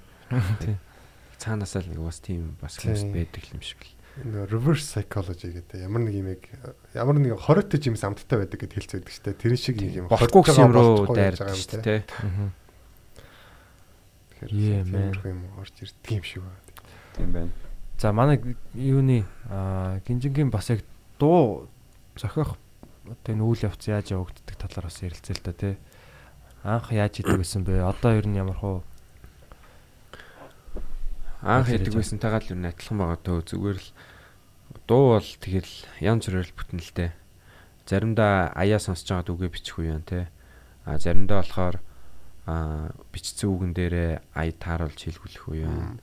Заримдаа билээ аян дээр хуучин үгээ жоохон зарим үгийг хасч масаад ингээ янзлаад тайраад ингээд янзлаад то- тохируулаад болгох үе байна. Янз бүр л. Заримдаа залбирж байгаа. Сүүлийн дуу. Сувгаас л дуу яг яаж битүү? Үг ая. Сугаас бол бол угаасаа нөгөө Miss Sam-тэй энэ мөчгээд нэг дуу хийсэн байсан шүү дээ. Тэгээд тэр дуу юу ийс. Тэр дуу ер нь бол тэгэл хүмүүс нэлээд хүрсэн шүү дээ. Хүрсэн. Тэгэхээр н давраал. За одоо дахиад хоёлаа дахиад нэг яг энэ шиг ингээд гоё тесрэлт хийх үз дуу хий гэж бодоод ярилцаад тэгэл ямар хуу дуу их вэ? За за жоохон одоо жоохон хурд имлэлтэй одоо нэг жоохон нөгөө энэ мөч чинь албаар тийм school нэг хуучны одоо Ашанти жаруул маруулын дуу шиг Тий. тиймэрхүү тайпны дуу байсан шүү дээ. Тэгээ одоо жоохон арай орчин үеиг болгоод дуулаа. Тэгтээ хайр зүгээр хайр дуулахгүй бай. А тэгтээ жоохон бас мэдээж хайрын тийм юу Сэдвтэй, тий? Сэдв жоохон оруулъя. Тэгтээ хайрыг арай өөр өнцгөөс нь дуулъя. Гэт тэгэл ярилцж байгаа л тэгэл үгээ бичээл тэгэл аяа нэг гадаадын дуу мөн сонсож байгаа л иймэрхүү юмлтэй ойлгоо юм байна гэл те бөмбөр мөмбрийн сонсож байгаа л. За ерөнхийдөө нэг иймэрхүү гэл нөгөө ID-г авчиж штт те. Тэгээд нөгөө битмейкертэйг ярилцаал. Ерөнхийдөө нэг иймэрхүү BPM-тэй хурдан имлэн иймэрхүү. Тэгээд дээр нь жоохон тийм иймэрхүү дуурал мууралт ингээд ингээд бла гэл. Тэгэл болгоол тэгэл хийсэндээ. Үгээ. Тойр тусдаа бичсэн үү? Аа ер нь бол тэрэн дээр бол аа ерөнхийдөө би одоо мисэмта хийхээр ерөнхийдөө би нэг рамын гаргах чаддаг юм дандаа. Аа. Яг үндсэн юуг нь блупринт суурийг нь гаргаад тэгэнгүүтээ тэрэн дээр тамира өөрийнхөө нэг бас тамира ч өөрийн гэсэн өнгө аястай имижтэй байгаа штэ өөрийн гэсэн нэг төрөл Чимхлүүр юмнуудаа тий. тийм тэр Сэм те тамира. А тийм мисс Сэм тэрийгээ ингэж жоохон дээрэс нь одоо өөрийнхөө соосол жоохон цацж өгж байгаа гэсэн үг байхгүй миний хоолн дээр. Мгм. Тийм тэгэл чаал гэсэн үг л дээ. Тэгээ тэр яг тэр дууны бас ер нь санаа нь айгүй гоё санагдсан л да. Хоёр ингээд найз юм шиг байгаа те. Тийм. Би эндээ ингээд зөвлөгөө өгөөд ингээд болохгүй байна те. Тэгээд уцаар ярьж байгаа. Ингээд тэр тэр бол айгүй гоё тийм Тэр бас нөгөө Монгол амар монголчлгүй дэлхийд ер нь амар түгээмэл зүйл л та тий нэг нь ингээд найз охин найз бандасаа салчаад аа найз руугаа яриад мажин гिचлээ стрессээр унчлаа тэргээ ярьдаг. Тим юмыг л ер нь дуун дээр л буулгасан гэсэн үг л дээ тий. Хоёр үеэлүүд гэж үнэн үү? Уялууд би яг над нөгөө уяал бац худ тэтэр гэдгийг нөгөө юунуудыг яг утгыг нь сайн мэддгүй маа. Казан ч биш. Энэ нөгөө эхнэр нөхөр хоёрын Худ. хоёр тал зөв. Аа тийм хот ураг Ходод ходод. Та нар ямар хот юм бэ? Ход гэдэг дуу гаргах юм шиг шүү. Дараагийн худ ходоод гэж. Хот хотоо. Зүг зүг. Тэр дуус та одоо ч хүмүүс л амар Тий одоо баг сая. Тэгээ сая чигсэн. Сарын дотор сая хөрнө. Тэр дөнгөж гараад баг 673 байлээ. тийм энэ ч баг хит хонж байгаа юм бэ? 7 хонж байгаа юм. Өгөө. Яг 12 он ч. Тэгэхэд бол 600 хэд гэдэг бол үнэхээр бүүн байна. тий гадаадын одоо суперстарууд л одоо Тэр тий. клипийн зураг авалт маалт бол бас л гоё болсон бэлээ. Харин тэр тэр нөгөө амар хүүтэн угаас хүүтэн орцсон байсан үед хийсэн аахгүй. Тэгээ нөгөө дээвэргөө. Тэгээ би ингээд юм цагаан шивтэй, тамира ингээд цагаан шивтэй. Тэгээд ингээд ингээл нөгөө байш машны гадаа нөгөө клипний зургийн үеэр ингээл зогсож штэ тий. Тэнгуут ингээд хүмүүсүүд шаал атсах. Яг клип хийж байгаа гэдэг мэдгүй. Зүгээр л бит хоёр ингээл амар нэг сааг дээргүү гэх хөөр ав мангар хүүтэн зүгээр ингээд нэг онгороод байгаа юм дуу. Тэгэж бодоод за бас болоочтэй тэгж мэгэл юу юу гэдэл хүмүүс нэг тэгж зүйлс мөрөөсөн шаалж моодоод энэ хоёр бүр ямар хөрцөн хоёр вэ гэдэг ч юм уу тий. Тийм тэгээд тэд нар одоо нэг энэ клип үзээд аа клип байсан юм байна гэдээ ойлгох баха. Гинжи юу нэг хизэнээс нэг тийм э, жоохон экспериментал янз бүрийн туршиж үздэг байсан юм санагдаад байгаа тийм. Нэг 2009 оны үед юм уу бид нар чинь нөгөө мемориноос мемори блютутнес блютуттэй эсвэл нэтээс татвал нэг дөрөв шерэд мэрэд гэдэг нэг сайтаас татдаг байлаа шүү. OG. Санаж идэг. Тий. Гинжингийн одоо яг ямар дуу байл нэрийг санахгүй байна нэг юм. Айгу сонио тэр дуу бүр амар өрмөц санагдаж. Тэгээ тэр үуч нь easy lock гэдэг нэртэй байсан тийм. Тэгээ нэг юм чи бол юу би бол юу юу лээ. Чи бол тий. би боллоо гэ. Тэр чи ям- ямар нэртэй дуу юм те. Хийсэн зүйлс яг мөнгө гэсэн. Тий, тэр тэр би тэрийг бас аюу сонсох дуртай байсан. Тэгээ яг дуунууд дундаас ингээ шал өөр дуу байдаг гэсэн аахгүй. Тэр одоо яг ямар ч жанр гэх юм те тэр дуу одоо. Тэр яг хөө тийм зүгээр л бас бодож байгаа л одоо өөрийгөө л дөвил хийл гэж бодоод би бол тийм тийм бол тийм. Гэхдээ тэр дууны яг сайн сонсох юм бол онцлог нь тэр дууны яг би бол тийм чи бол тийм гэж хинж бичиж штэ тий. Өөрийгөө магтаал нөгөөдөө дормжлол хинж бичиж. Тэр дууны яг онцлог нь болохоор яг нэгдүгээр бадаг ч юм уу тий. Яг нэг бадаг нь ингээд бүхэлдээ яг нэг раймер төгсдөг байхгүй юу? Яг дандаа ингээд дандаа 16 мөр байгаа штэ. 16 мөрүүлээ одоо үүс, нүүрс, дүрс гэд дандаа үүс, үүс, үүс гэдэг тийм сүүлээр ингээд дандаа төгсдөг байхгүй юу? Яг тэгэж олоход бол жоохон нөгөө бичгээ жоохон хэцүүлээсэн. Тэгэхээр жоохон халтхаа яв яв та. Одоо бол санахгүй шүү дээ. Би бол би бол юу лээ? Юу лээ? Би бол би бол дийлгүр чи бол түүс, би бол би бол тамиг чи бол үнс, чи бол юу а чи бол шав, би бол күнз гэл нэг. Тий, тий, тий күнз тий яг тиймэрхүү эсвэл байсан. Нийт одоо энэ чинь яг нийт хэдэн дуу байна? Баримжаалвал нийт бүх дууга бодвол 12 жил зөндөл ба одоо тэгээд яг би чинь 2000 10 билүү 11 онд тоолж исэн. Яг нэг асуулт рэп мап дээр тавьдаг гэсэн дуу мөн гэдэг. Тэгэнгүүт тэр үедээ 50 60 хүрсэн байсан шүү дээ. Үү тий. Тэгэхээр чинь яг 50 60 тавьсан тэр үед. За тоолооч ирэхгүй болсон юм надад тий. Тэгээд дундаас ингээд алуу малуу болол Тийм 200 200 баг хөрөлөрөх бах. Гэтэ яг одоо нет метд байгаа ч юм уу те. Над мад байгаа их юм бол цөөхөн л болчихсон л та. Тий. Гартаа бит хоёрын бас хийдэг байсан доонууд бас бата бит хоёрын доонууд юм даа. Бата бит хоёр гэхэд нэг 15 6 дуу болчихж байгаа байхгүй. Нийт. Алга тий зөвөр нэг гартагийн хуучин гэж мэгэл те. Хуучин компьютер дээр байж байгаа алга болсон. Нөгөө нэг мессенжерийн юм 5000-ын компьютер ландаас авсан юм. Зүгээр нэг юм жижиг микрофон дээр. Дээр нь гартагийн дүүгийнх нь оймсогч лөө хийжсэн тэнгисийн оймсыг хийжсэн зүгээр өгөж мүглээ алан талан би юуных л гэдэг тий. Би бол халах малах. Бас одоо хүн амьтан сонсоолохоос ичмэр доонод байдаг. Тэр бас зарим хүмүүсийг арай муухай хэлсэн байл харин тийм ээ. Байлаа шүү. Тэр дахиж бити олдоосаа гэж хүсэж байна. Олдсон юм аа байх байгаа надад бол байгаа Эзэн нэг цаг шахах. Бата битээр бифтэй болох юм бол Батагийн карьерийг нас унгаах юм байгаа. Тэрийг шат. Тэгээ зөв битээр чинь 90 сургууль сурдаг байсан. Тэгээ сургуулаа тараал хамт автобусаар явбал хүнсний ойр дээр буугаал те гардийнх руу очиж мочвол тэгээд гэртэн зүгээр сууж байгаа л асуулт масуулт ороод асуулт рэп самбар гэ те асуулт самбар гэдэг ер нь одоо том сайт байлаа шүү дээ тийшээ орж байгаа л тэгэл аймай сонсоол тэгээ тэнхтэл тэр нэг юм уу? Нэг камераар ингээд нэг бичлэг хийсэн нэг далдганы яа далдганы тэр гэж үгээл тэр бол YouTube дээр одоо хүртэл байдаг тийм тэр тэгэл зүгээр гэртэн байж байгаа л юу хийчдэг гэсэн те. Дуунууд хийгээл. Тэгээ тухайн үед чинь бас амар гоё юусэн яг одоо жишээ нь гардын ашигладаг байсан тэр миксер нь болохоор анх цэцэн ашигладаг байсан мөлөө те. Тэр миксер үү? Тэр миксер би өөрөө төрсөн өдрөөр аваар авчихсан. Нэг юм саарл том сүүлгээс Yamaha-гийн. А тий Yamaha те. А зүг зүг. А тэр чи би юу нэр тэр чин дараа нь би нэг цэнхэртэй болчлоо яла юм том цэнхэртэй. Тий том цэнхэртэй болсон. Тэр цэцэг хийсэн мөлөө. А тэр чин TJ Entertainment их байсан баха. Одоо ингээд энэ юуны яг энэ том цэнхэрнээс. Ийм миксерүүд ерөөсөө айгу ховор байсан юм шиг байна тий. Тухай тэгэл одоо энэ нөө цэцээ нэг анхны альбом Америкт бичсэн миксер нь тэргээл ярьж илүү яажлаа. Гэтэ тэгээ Street Man-ы нөгөө хин минээс те. Энэ зэдрээс бас гэл миксерийг авах гал орцонд нь хүлээж. Энэ зэг явах гэсэн билүү. Ч нэг юм цэнхэр байсан бас би нэг төрсөдрөөр ахуулсан Yamaha-гийн саарл яг иймэрхүү хэмжээтэй байсан. Тий. Тэр миксер чинь надад сүлд ирээд тэгээд тэглөө. Би ч танил мэдрэмжийг тэрүүгээр хийж өгсөн шүү дээ. Аа тийм. Гэтэ бас нэг мангар юм гэвэл энэ миксер биднэрт ямар ч хэрэггүй байсан аахгүй. Бид нар зүгээр юм миксертэй үжиж ингэж дуу муу бичдэг. Энэ бол яг студийн юу гэдэг ойлголтоор ингэ авцсан. Эсвэл бид нар яг энэ миксерийг ашиглаж байгаа юм гэвэл зүгээр л микрофоноо залгацсан. Энийн оронд бид нар зүгээр юм дөрвөлжин саунд карт аваад тийшгээ залгаал яачихсахгүй. Энэ миксерийн яг нөгөө энэ янз нарийн ширээ нарийн ширээ хийж хэрэглэхгүй зүгээр л зөв компьютер дээр нөгөө яг хинчээний хийх ёстой юмудаа ингээ хийчдэг гэсэн.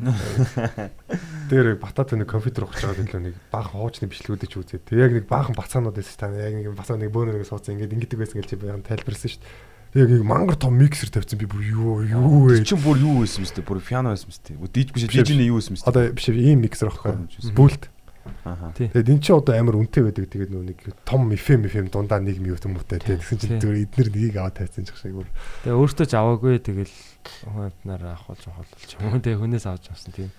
Тэгээд тэр үед нэг тийм л байдлаар бичдэг байсан. Өмнө бүр одоо FM дээр бас бичүүлдэг байсан те. Тий. 102.5 дээр Рата бас ах дээр Тэмүүл ах дээр бас орчин соолж аа дээр. тий.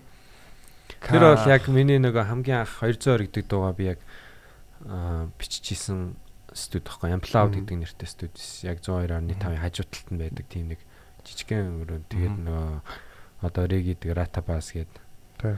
тийм Rata Тэмүүл ах байхгүй. Тэмүүл ах дээр очиж яг тэр 200 гэдэг дуугаа биччихсэн. Тэгэл тэрнээс хойш л яг аа яг программетрийн Rata Bass-аас асуугаад ямар програм дээр бичтiin гэсэн чинь өөрөө бол Nuendo гэдэг нэг програм дээр бичдэг гэсэн. Гэхдээ надад зүгээр энэ амар сурахад амархан гэх Cool Edit гэдэг нэг програмыг зааж өгөөд. Тэгээ тэрэн дээр Cool Edit дээр би яг бата битэр манад нөгөө home studio нэгээд тэнцэнэ бичсээр хагаад Cool Edit дээр бол би яг нэг хамгийн анхны нөгөө цомог гэсэн шүү дээ. Тэрийг яг өөрөө бичээд өөрөө үг юуг нь бичээд аяа нь бол бас эн тэндээс олоо те. Заримдаа бүр өөрөө аяа хийдэг.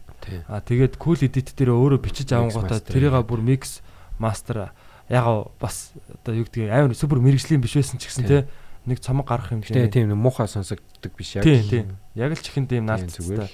Гоё л ичдэг өстэй. Тийм. Тэгэхээр одоо ингээл залуучууд амар студ мөд тухайн үе чинь тэгэл бас Тийм. ганц хоёр подуулын студиудээр ингээл бас босод одоо тий хамтлагууд гэх юм уу бас явдаг байсан шүү дээ тий мөнгө Тийм. зүг төлөөлж юм уу Тийм. Эсвэл одоо яадаг ч байсан тэгээд тэгэхэд бол бид нэр бас гэртээ өөрсдөө ингээд бас айгүй тийм юу э, партизан байдлаар үздэг байсан шиг. Энд. Гоёсэн энэ. гинжинжиний одоо хамгийн маст сайн хүрсэн дуучин хамгийн анхны ч гэдэг юм тий. Өгдөг сайхан хоёр нь. Тийш яг үг. Тэрнээс хойш ер нь юу юу өөрчлөгдөө ингээд хүний амьдрал нэг жаахан ингээд маст хүрсийн дараа ер нь яг юу болдог вэ тий. Сонирхолтой. Тэр бол яалчгүй хит болсон. Тэр бол үнэхээр бүүн бас ахгүй юу болчихоо хүн бас өгдөг дуулж болдго юм аа гэж би бүр гайхаад. Тэгэл үзээл гэс бага үзэг гараад гэдэг.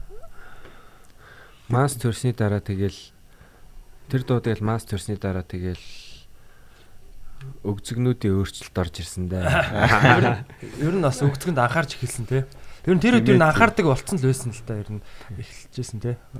Гэтэл нэг л Гардаа бол яг тэрийг хамгийн гол нь яг эмгтээчүүд өгцгөрөө бахархах тэр нэг юм итгэлийн өгсөн юм шиг байна. фитнес арай л эмгтээчүүд ихтэй болж молоо л тий. Тэгээ тэр клип клипийн бас би хийсэн шүү дээ. Тийм батайс. Тийм үү. Тий. Яг тэр батагийн тэр нэг тэр нэг соус нь байгаа шүү дээ. Нэг юм бичиг мичин кимчигийн гот нэг юм нэг яг үүрэг байдаг шиг бичиг. Юусаа тийж бодоогүй юм байна. Тэр Тэр чинь аягүй гоё 10 клип хэдэн он шүү бэлээ 13 4 4 он тий. Тэгээ яг ерөөсөө хитгэн өдрөл зураг авсан тий. Нэг 2 3 өдрөл бараг зураг аваад тэгээ тэр ээж хаавж гисэн камераар ингээл энэ хотын төвийнхаа энэ фанта мантаны энэ хавар аваа Mongolian Properties-ийн цэнхэр гэрэл мэлнэ Тэр Mongolian Properties-ийн цэнхэр гэрэл бол амар гоё харагдчихтэй. тий. Тэгэж аваад манай бүртээ бас тоглосон байгаа тий. Тийм бүртэйгийн анхны хипхоп ер нь анхны клип байсан баха тий. Тоглосон. Бүртөө гэж. Лофи нөө. Лофтэй байна, байна. Тийм манай бүртээ анаас тоглосон байгаа. Тэгээд нөгөө дүнжин гарвын тэнд манай Young Bass те дэлгөөнөгийн машинтай тэгээд аа зүгээр тэр нэг юм нар жаргаж байсан айгүй гоё нэг тийм юу үе таарад юм улбар шарын тэнгэртэй үе таарад тэгээд дүнжин гарвын тэнд тэгээд яг нэг өнцгөн нэг аятайхан таарад тэгээд яг ингээд бичээд тэр нь бас их гоё хэсэг болсон. Дараа нь манай нөгөө байран дээр бас нэг авсан ягаан гэрэл тусгаж байгаа. Тэгтлгүүрийн байна. Балкон дээр тий. Тий. Тэгэл нэг тэр эдийг яагаад. Тэгээ би бүр яг хөдөө явахаа бүр яг өмнө бүр шүнжэнгөө нойргүй ээж автагаа гэр бүлэрээ хөдөө явахаа өмнө шүнжэнгөө нойргүй бүр ингээд эдитлээ газ рендерлж дуусгаа Аха. YouTube-д аплод хийчээ тэгээ явчихсан. Цацгаас өмнө яг та юу ч ажилласан. Аа зүгээр дуу бол үнэхээр гоё дуу байсан. Яг тийм. Гол нь тэр дуун нөгөө яатсан байсан байхгүй хөрцөн байсан хүмүүст. Дуун Дуун яг миний нөгөө SoundCloud дээр дээр 100 мянган хүмүүс үзэж үзсэн. Яг яг бүүм хийцээс байхгүй. Тэгээд энэ дээр клип хийх хэрэгтэй гээд би чинь тэрий чинь яг нөгөө Тайван сурдаг байж хагаад нөгөө зуны амралтаар ирдэг. Тэгэнгүүтээ би яг нөгөө яг явахынхаа нэг хэдэн хоногийн өмнө тэрийгэ бичээд тэгээд онгоцонд нөгөө өөдөн гот нь би шууд лаптопоо гаргаж ирж чад нөгөө мастерыг хийгээд тэнгуутаа яцсан байхгүй. Тэгэл ирээл яг манай байрны гадаа сонсгож мосгоол бөөнөрөө тэгэл гоё дуу байна гэл тэгэл тэрийгэ яатсан чинь тийм нэг зүгээр нэг юм бүксний зураг гадаадын бүксний зурагтай лирикийг бичээд нэг хүн YouTube дээр аплод аплод хийсэн. Тэгээ тэр нь 100 мянга 100 тэр хүрцээс баг. Тэгээ ер нь бол тэгэл шууд тэр клипийг нь болохоор нэг 6 сар өнгөрөө 7 сар ч юм уу хийсэн баг те. Тэгээд жоохон хойноос нийс. Мм, Зүг зүг. Лонгосон дотор битсэн шүү дээ үгийн тий. Агуу нөө мастер. Мастер. Одоо 5 жилийн өмнө гарсан 3.2 сая үзэлттэй байгаа юм байна. Монголын бүх хүн ер нь бол үзсэн гэсэн үг. Тий. манай ээж бас үтсэн л та. А дашрын тэлхэд одоо энэ нөгөө Тий. Аа нэ энэ боллоос. Тэгээ энэ аяа нь бас хин хийсэн те. Энд дэр манай жавхаа гарч байгаа манай гофогийн авчирсан лойчсон гэж цамт те. Бас тухайн үедээ бас яг тэр үед энэ подкастыг хараажсан байхгүй яг манай манай өөр бас орцсон. Тийм фла байж байгаа. Тэгээд юу аа аяа нь болохоор нөгөө тулгаа гэд тийм залуу те. Одоо Америкт байгаа тийм мөнгө тулга бол. Тий. Манай тулга те. мөнгө толгой. Тэр залуу бас хийж исэн. Тэгээд юу дашрын тэлхэд нөгөө одоо энэ тоглолтоо ер нь бол би бүгдийг одоо нөгөө яг амдаар дуулна штэ тий. Тэгсэн мэтлээ энэ дууг бол яг ч дуулах хэрэгтэй штэ. Тэгвэл энэний нөгөө прожект нь байхгүй штэ.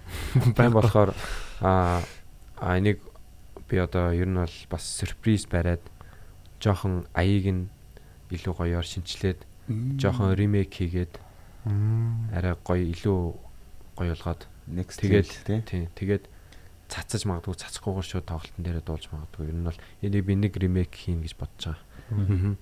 Тоглолтын хэр удаа үргэлжлэх вэ? Хэдэн цаг? Бас аваа удах бах тий.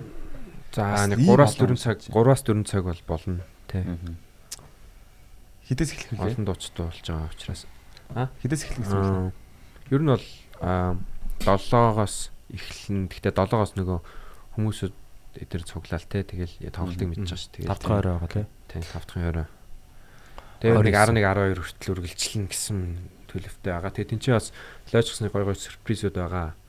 Ер нь бол лойчсны яг нөгөө лойчсон гэж анх үүссэн тэр нөгөө 2009 оны нөгөө клиптэй доо тэр мэрийг бид нар бөөнөрөө Оо, дуулж shit. исэн хүмүүсүүд нь дуул юм бол ингээл ярилцаал. Сүүлийн үед бас яг иймэрхүү гоё бүрэлдэхүүнтэй тоглолт юу болов? Аа энэ 100 тэгээд яг хипхоп шоу моонууд зөндөө болсон шүү дээ. Тий, бүр том шоунаас болсон л да тий. Аа. Яг юм тэг хит том юм бүрэлдэхүүн чинь бас их занхаагаад идэв шүү дээ тий. Хаана юу н гарах юм ч гэдэг юм уу. Цөөхөн ирнэ шигцэн гоё хамтлагуудаас тоглохор чинь бас гоё идэв шүү дээ. Цөөхөн жоох юм дундаж тий. Хит их цөөхөнч биш, ихч биш тий. Тий. Гэсэн нэг юм шигцэн гоё тоглолт би өсөлөд нэг хараагүй санагдаад. Бүр том том тоглолт санаж ин л та. Гэтэ хаана юу н байгаа мэддэхгүй. Энэ Тий. одоо яг яаж байгаа хэсэг юм те. Яг яг Эрэгтэй нөлөөс батаа гарч ирж байгаа юм уу? тий. Бүртээ тий. Батаа бас ч бас клип клипэн дэр явж идэг юм шүү дээ.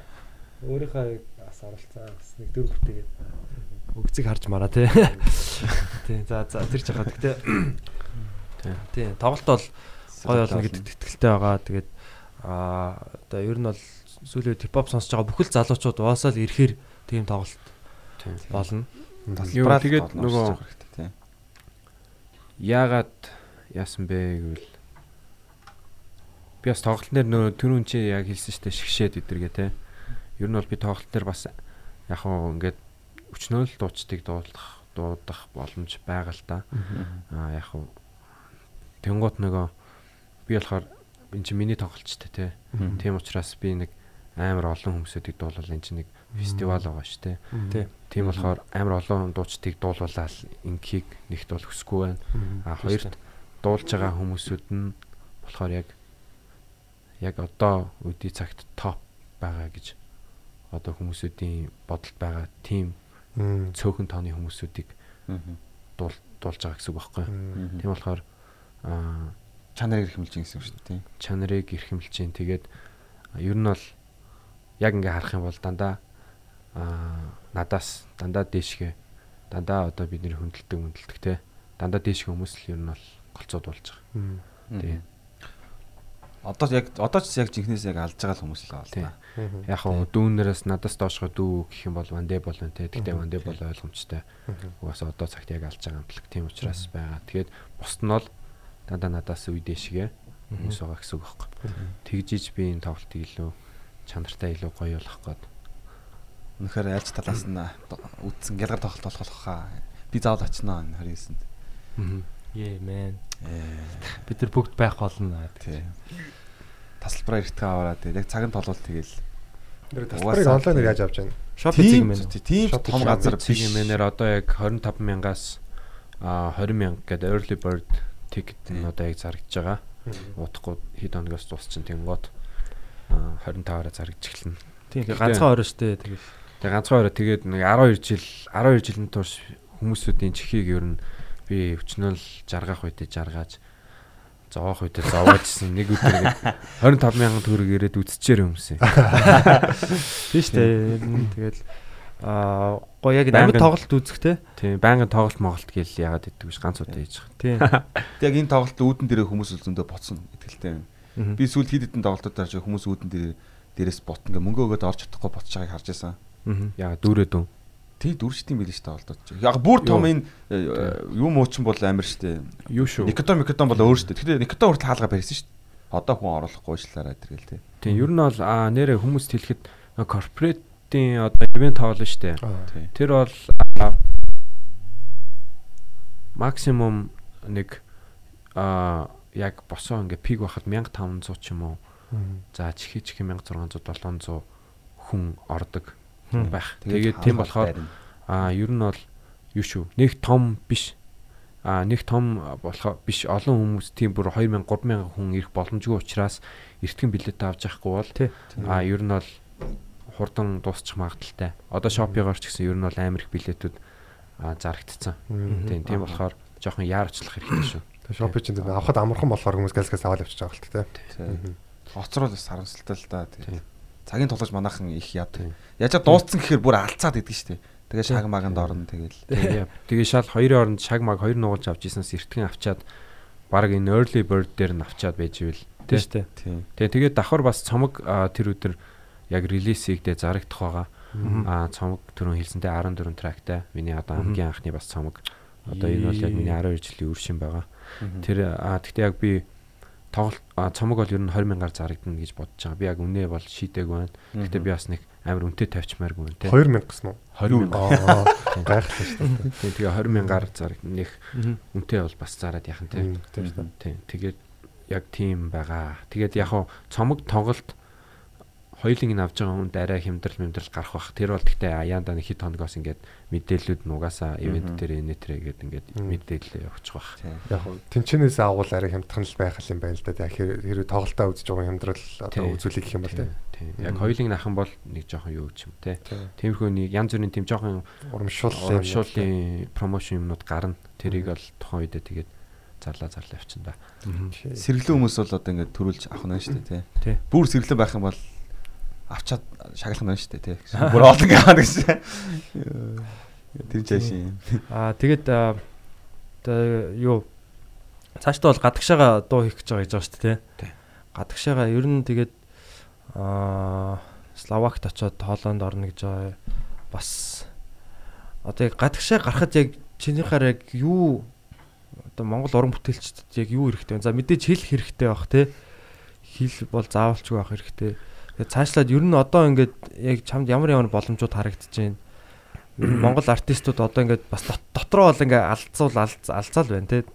Одоо бас гадагшаа гарч бас алдцаж болж байна. Биднэрт маш их бас боломж байгаа гэдгийг бас хар- харж байгаа тий. А ер нь бол тэгэл хүмүүсүүд одоо Монгол гэдэг газар амьдарч байгаа биш дэлхий гэдэг газар амьдарч байгааг л бодох хэрэгтэй л дээ тий. Аа. Ингээ Монголоос гадагшаа ингээ цаашгаа өөр юу ч байхгүй юм шиг нэг фейсбુક дээр ин гадаадын мэдээ тавьсан доор нь энэ бидэнд ямар хамаатай юм гэж бичсэн байдаг шүү дээ. Гадаадын мэдээ биднэрт хамаатай шүү дээ. Дэлхийд дайнд юу болж байна хамаатай үстэй тий. Тэрэн шиг яг яг дэлхий дээр амьдарч байгаа мэддэх хэрэгтэй. Тийм учраас ер нь дэлхийтэйгээ илүү харьцах хэрэгтэй гэдэг үднэс би бол яг Вау. дэлхий рүү зүгэлж байгаа. Аа тэгээ амжилттай байх юм бол үр шимэн ч гэсэн хамаагүй их штэ тий. Тэгээд Оо shit. Манад нэг юм л маслаад баг шүү тий. тэгээ ер нь бол аа, монголчуудад бас боломж байгаа. Ер нь гэхдээ нөгөө хэл бол угаасаа түрүүн бата хэлсэнтэй хэл бол угаасаа мэдээж чухал. Аа бүр нөгөө юу биш л бол одоо яг хүн амтлаг шиг ч юм уу те. Яг бүр монголоо гэд гаргаал те. Яг монголын аа Язгуур, те. Язгуур Онцлогоор, урлаг те. бидрээрээ тэх юм бол хэл хамаагүй ч магадгүй. Аа тэгтээ бид нар шиг орчин үеийн хөгжим сонсч залуучуудад илүү ингэж сонсуулахыг хүсэж байгаа. Одоо тийнейжрүүд те эсвэл 20 гарцсан залуучууд малуучууд оюутнуудад ингээ хандахыг хүсэж байгаа юу бол ялчгүй тэд нэр жоохон ингээд юу ярьж байгааг нь ойлгох хэрэгтэй. Тийм учраас хэл хэрэгтэй. Тийм. Гэтэ бас битүү англиар дуулаад бол хэрэг байхгүй л те.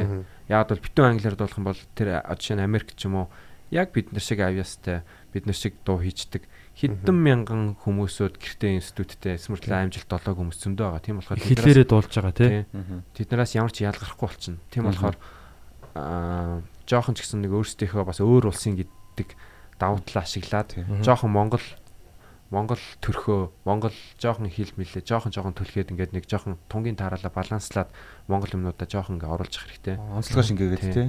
Одоо Өөрийнхөө тэр 60 40% та ч юм уу. Мгм. Одоо нэг 60% нь яг англиар манглиар дуулаад 40% нь жоохон монгол юмнуудаа оруулсан ч юм уу те. Нэг жоохон жоохон гэж монголоо бас төлхөө харуулж явах хэрэгтэй юм бэлээ. Ягаад гэвэл яг тэр бас нөгөө а, солонгосын нөгөө CL гэдэг нэг дуучин охин байдаг шүү дээ байдаг шүү дээ те. 21 хамтлаг. Бид хоёр нөгөө сайн найзууд байхгүй юу? Оо. Аа.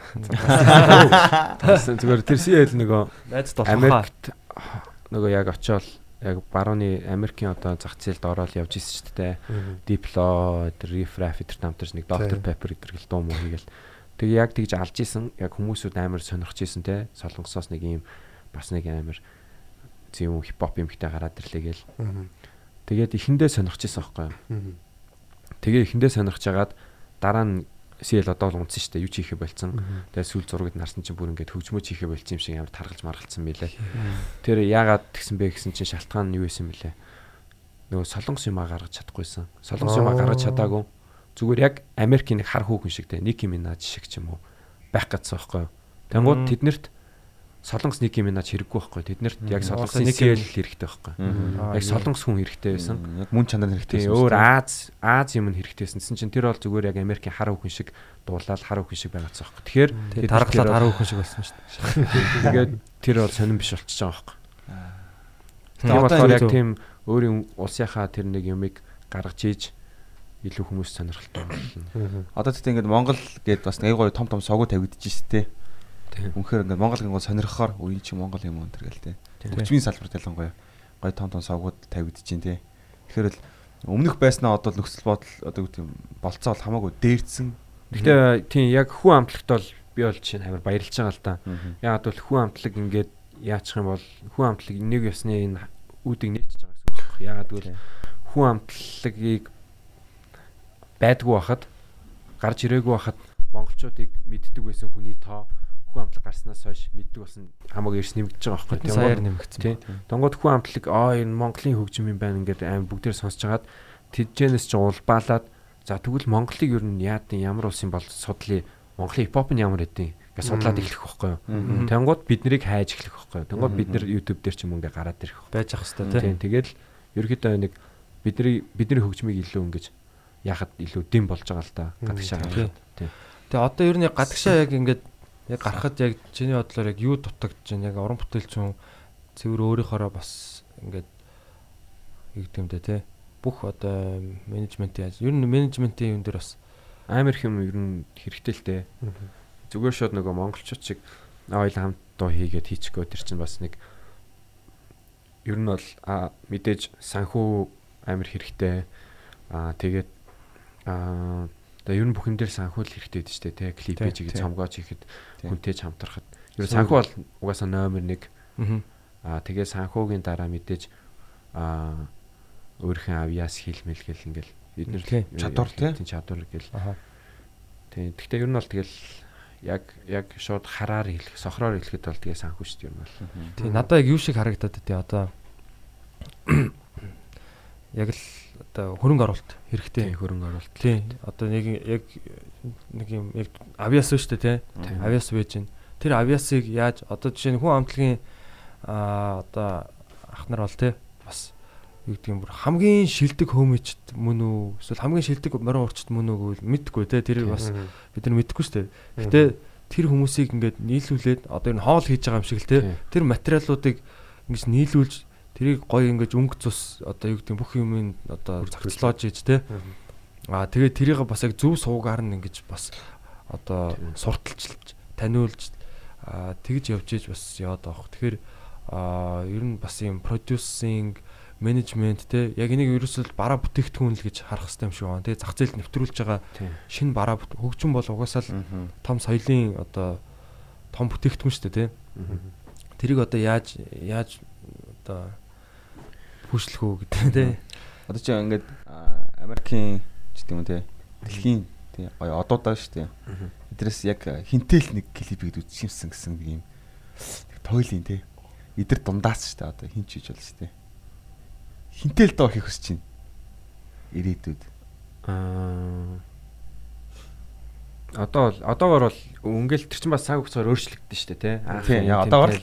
Одоогор бол Тинаше гэдэг нэг R&B дуучин эмэгтэйд шүү дээ. Би тэнтэл хамтран. Хөөхөн те Тинаше. Тинаше тэл хамтран. Тинашигтэй ойрд нэг юм байгаа те. Тийм Тинашигаас өмнө бол Beyoncé байсан. Тэгээд Beyoncé Тинаше болсон. Аха. Тинаше бол хөөхөн ер нь боломжийн гэж бодож байна. Тий. Юу яаж байгаа вэ? Би нэг тим сонссон байхгүй юу? Аа нөгөө Монголд нөгөө All or Nothing гэх шоу болсон шүү дээ тий. Тийм. Тэгээ D-Cat гэдэг одоо Snoop Dogg-ийн продюсер гэдэг нэг баг ирсэн тий. Тийм. Монголд ингээл лаг одоо Snoop Dogg-тай хамт дуу хийгэр эмээгэрээ. Тийм. Мань хүн гэсэн чи яг тэгсэн байгаа байхгүй юу? 90-ад онд заа Snoop Dogg-ийн нэг альбом дээр нь хамт ажиллаж исэн баг за одоо бол нэг ажилтдаг юм шүү. Тийм баг. Тэгээд а Snoop-с баг ийм стори авцсан юм шиг байна. За Snoop одоо тэгээ Instagram-аар бичээд төгшөө ингээд намайг нэг shout out те ингээд нэг юун дээр хэлээд өгөөч гээд өө D-Cat миний өгшөө лөөр ийцэн гэж юм. одоо яг ер нь lower гэж хэлэхэд хэцүү юм л да. Гэхдээ ер нь ингэсэн байхгүй? Ер нь яаж тэнд цаана явагддаг гэдэг нь харагдаж байгаа. Snooper ингээд нэг story хийлгүүлсэн заяа. Одоо бичлэг хийлгүүлээд ингээд авчиж байгаа. Тэнгүүтээ тэр бичлэгээ аваад ер нь Snoop-тэй ажиллаж исэн нүн. Тэнгүүтээ ингээд Монгол хаана хаана гэлээ бүр Азийн хэдэн орнуудаар аваачаад ингээд ийм шоунууд чиг хийсэн. Snoop-тэй хамт хамтраараа гэдэг. Тэгээ баахан дийл хийгээ. Дэлхийн нөгөө зах руу очиж Мань хүн Snoop-ыг зарцсан байгаа байхгүй юу? Тэгээ тэнд очиод тэгээ ингээд нөгөө юм бас энэ тэнцээс мөнгө олж байгаа шүү дээ, тий. Тэгээд ингээд явж яснаа нөгөө нэг одоо or Nothing чинь тэгээд Монголд бол яг Nothing болсон шүү дээ ер нь бол.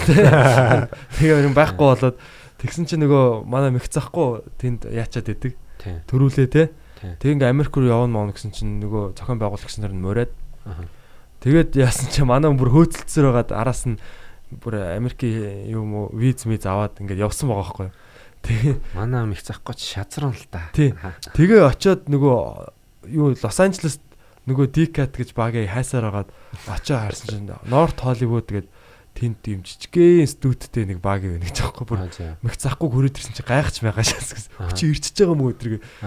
Тэгээ бүр яг ер нь бол одоо жишээ нь Snoop Dogg бол баг ингээд юугаа те планта татж байгаа л нэг шуу фристайл шаагаал тэгээд аудиогоо шидчихдэг гэж. Аха. Тэгээ тэрийг хэдэн мянган доллараар зардаг.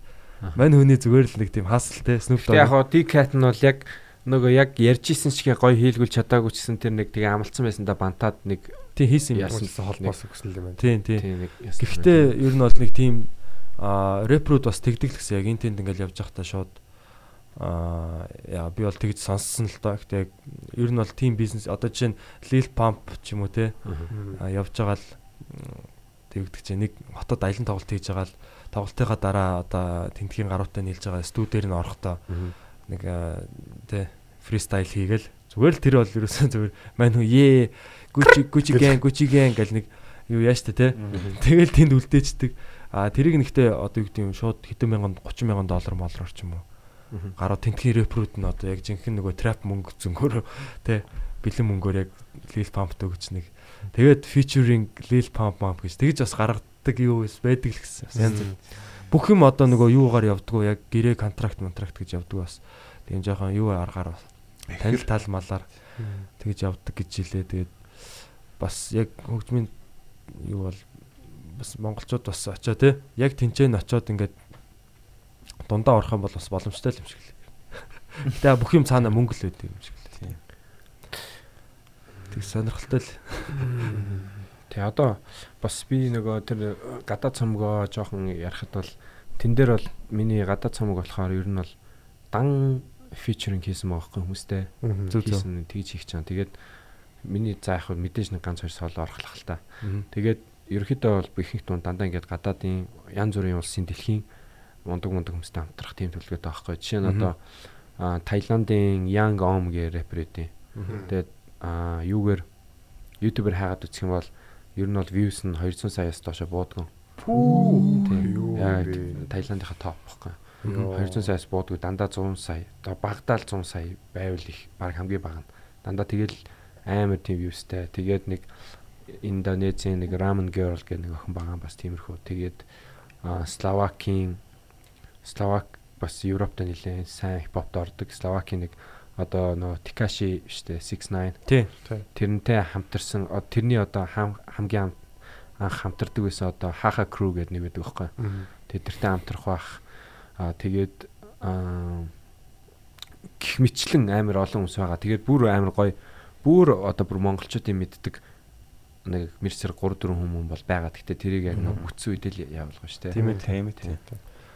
Тийм. Халуухан Тэгэхээр болсон заавалчгүй одоо нөгөө Америкийн юу гэдэг аахгүй тий. Тийм, Тухайн орон болгонд Тийм. бас ийм мундаг Тийм. од одууд байд байж байгаа хөх тий. Тийм. Тэр болгонтэй хамтраад ингээд яах юм Тийм. бол бас тэрүүгээр аялан тоглолт хийх ч юм уу, цомгоо интернетээр борлуулах боломжууд зөндөө. Эргэл бүр амар дуршилтай Тийм. болчих шүү дээ. Тэр нэг хятадын рэпер чинь хэн блэ нөгөө сая та хоёр нэг хамтарч дуу хийгээд лөө. Хятад рэпертэй юу? Тайваны? Хонконг. Тайван уу? Тайваны юу эсвэл яг хятадын их газрын хятадын хөлөө. Яг их газрын хятад. Их газрын хятадаа нэг айгүй алдартай гэдсэн. Тэр нь Тайван баг юу лөө? Тайван шүү дээ. Тайванд алтарлаа. Хин YC юу? Юу лөө? YZ. YZ а тий YZ гэсэн тий. Тийм YZ-тэй бас дуу хийгээд гаргалаа. Тэр э, клип нь л одоо монтажн дээр байгаа. Тэгээ би нөгөө минь тоглолт Монголт гээд тэрийг жоо хойшлцсан байгаа. Тэр тэр бол нөгөө яг цацагтахаараа биллборд милборд дээр тавигдана. Яг Америкийн billboard.com дээр. Тэгээд хайп бис мистгээл ер нь сайн сайн мэдээний аутлетууд дээр тавигдана. Тэгээд тэр бол ер нь бас тэр цомгны ил нэг дуухг. Зөв зөв.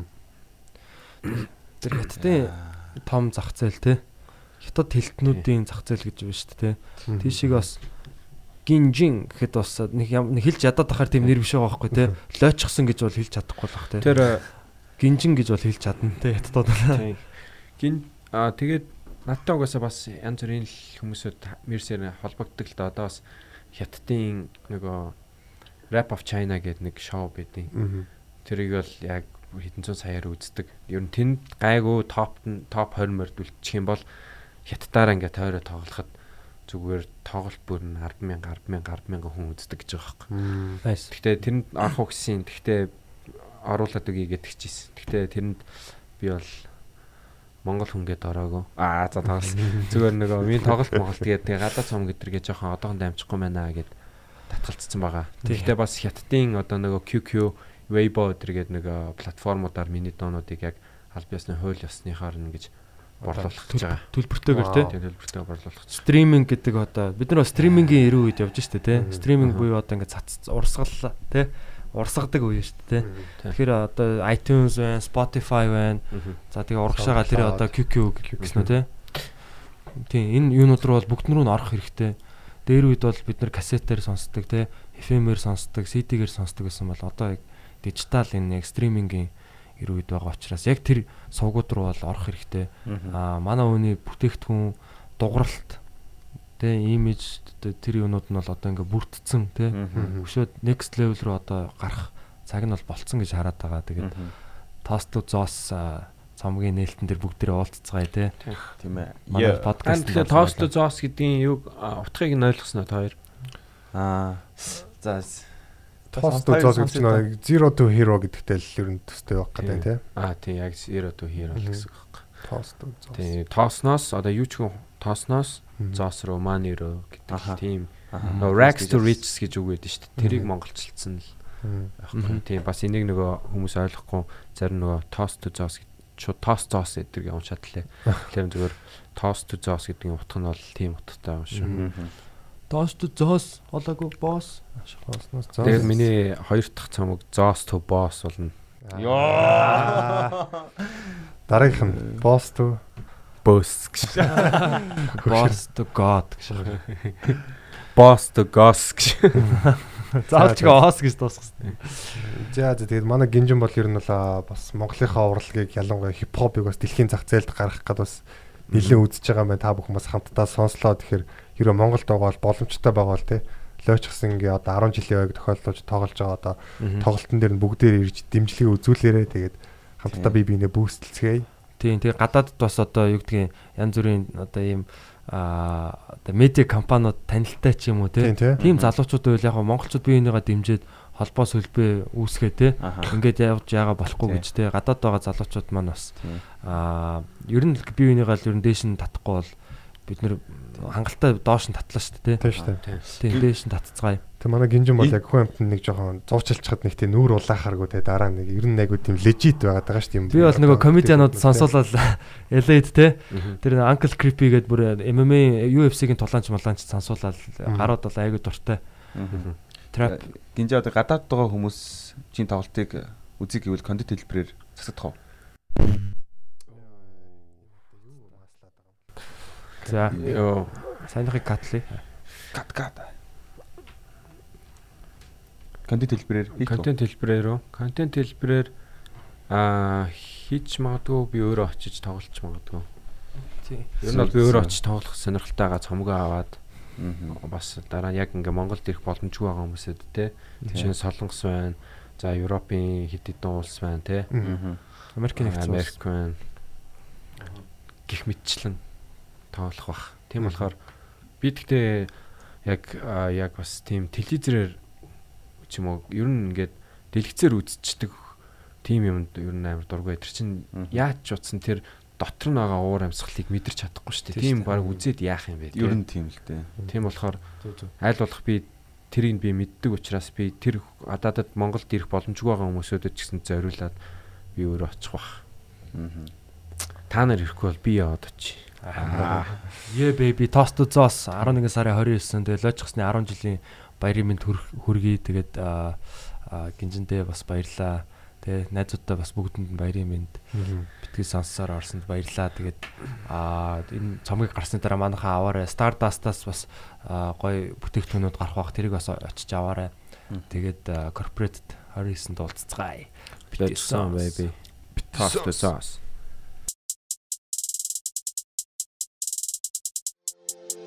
Хөгжим чамд хүн цохилт өгдөг.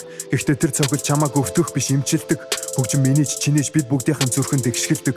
Хөгжим чамд баяр баясгал уутгар гуныг алиг ч өгч чадах хүч. Хөгжим чамаг навсаатлаа сэтгэлээр унсан үед босгож ирэх сэтгэл зүйч. Хөгжим гэдэг бол хөгжил дэвшил. Хөгжим гэдэг бол амьдралын хэв маяг хөвшил. Хөгжим хүмүүсийг эвдрүүлдэг бас эвдрүүлдэг. Хөгжим гэдэг чиний энэ хорвоод амьдарч байгааг сануулгах сэрүүлэг.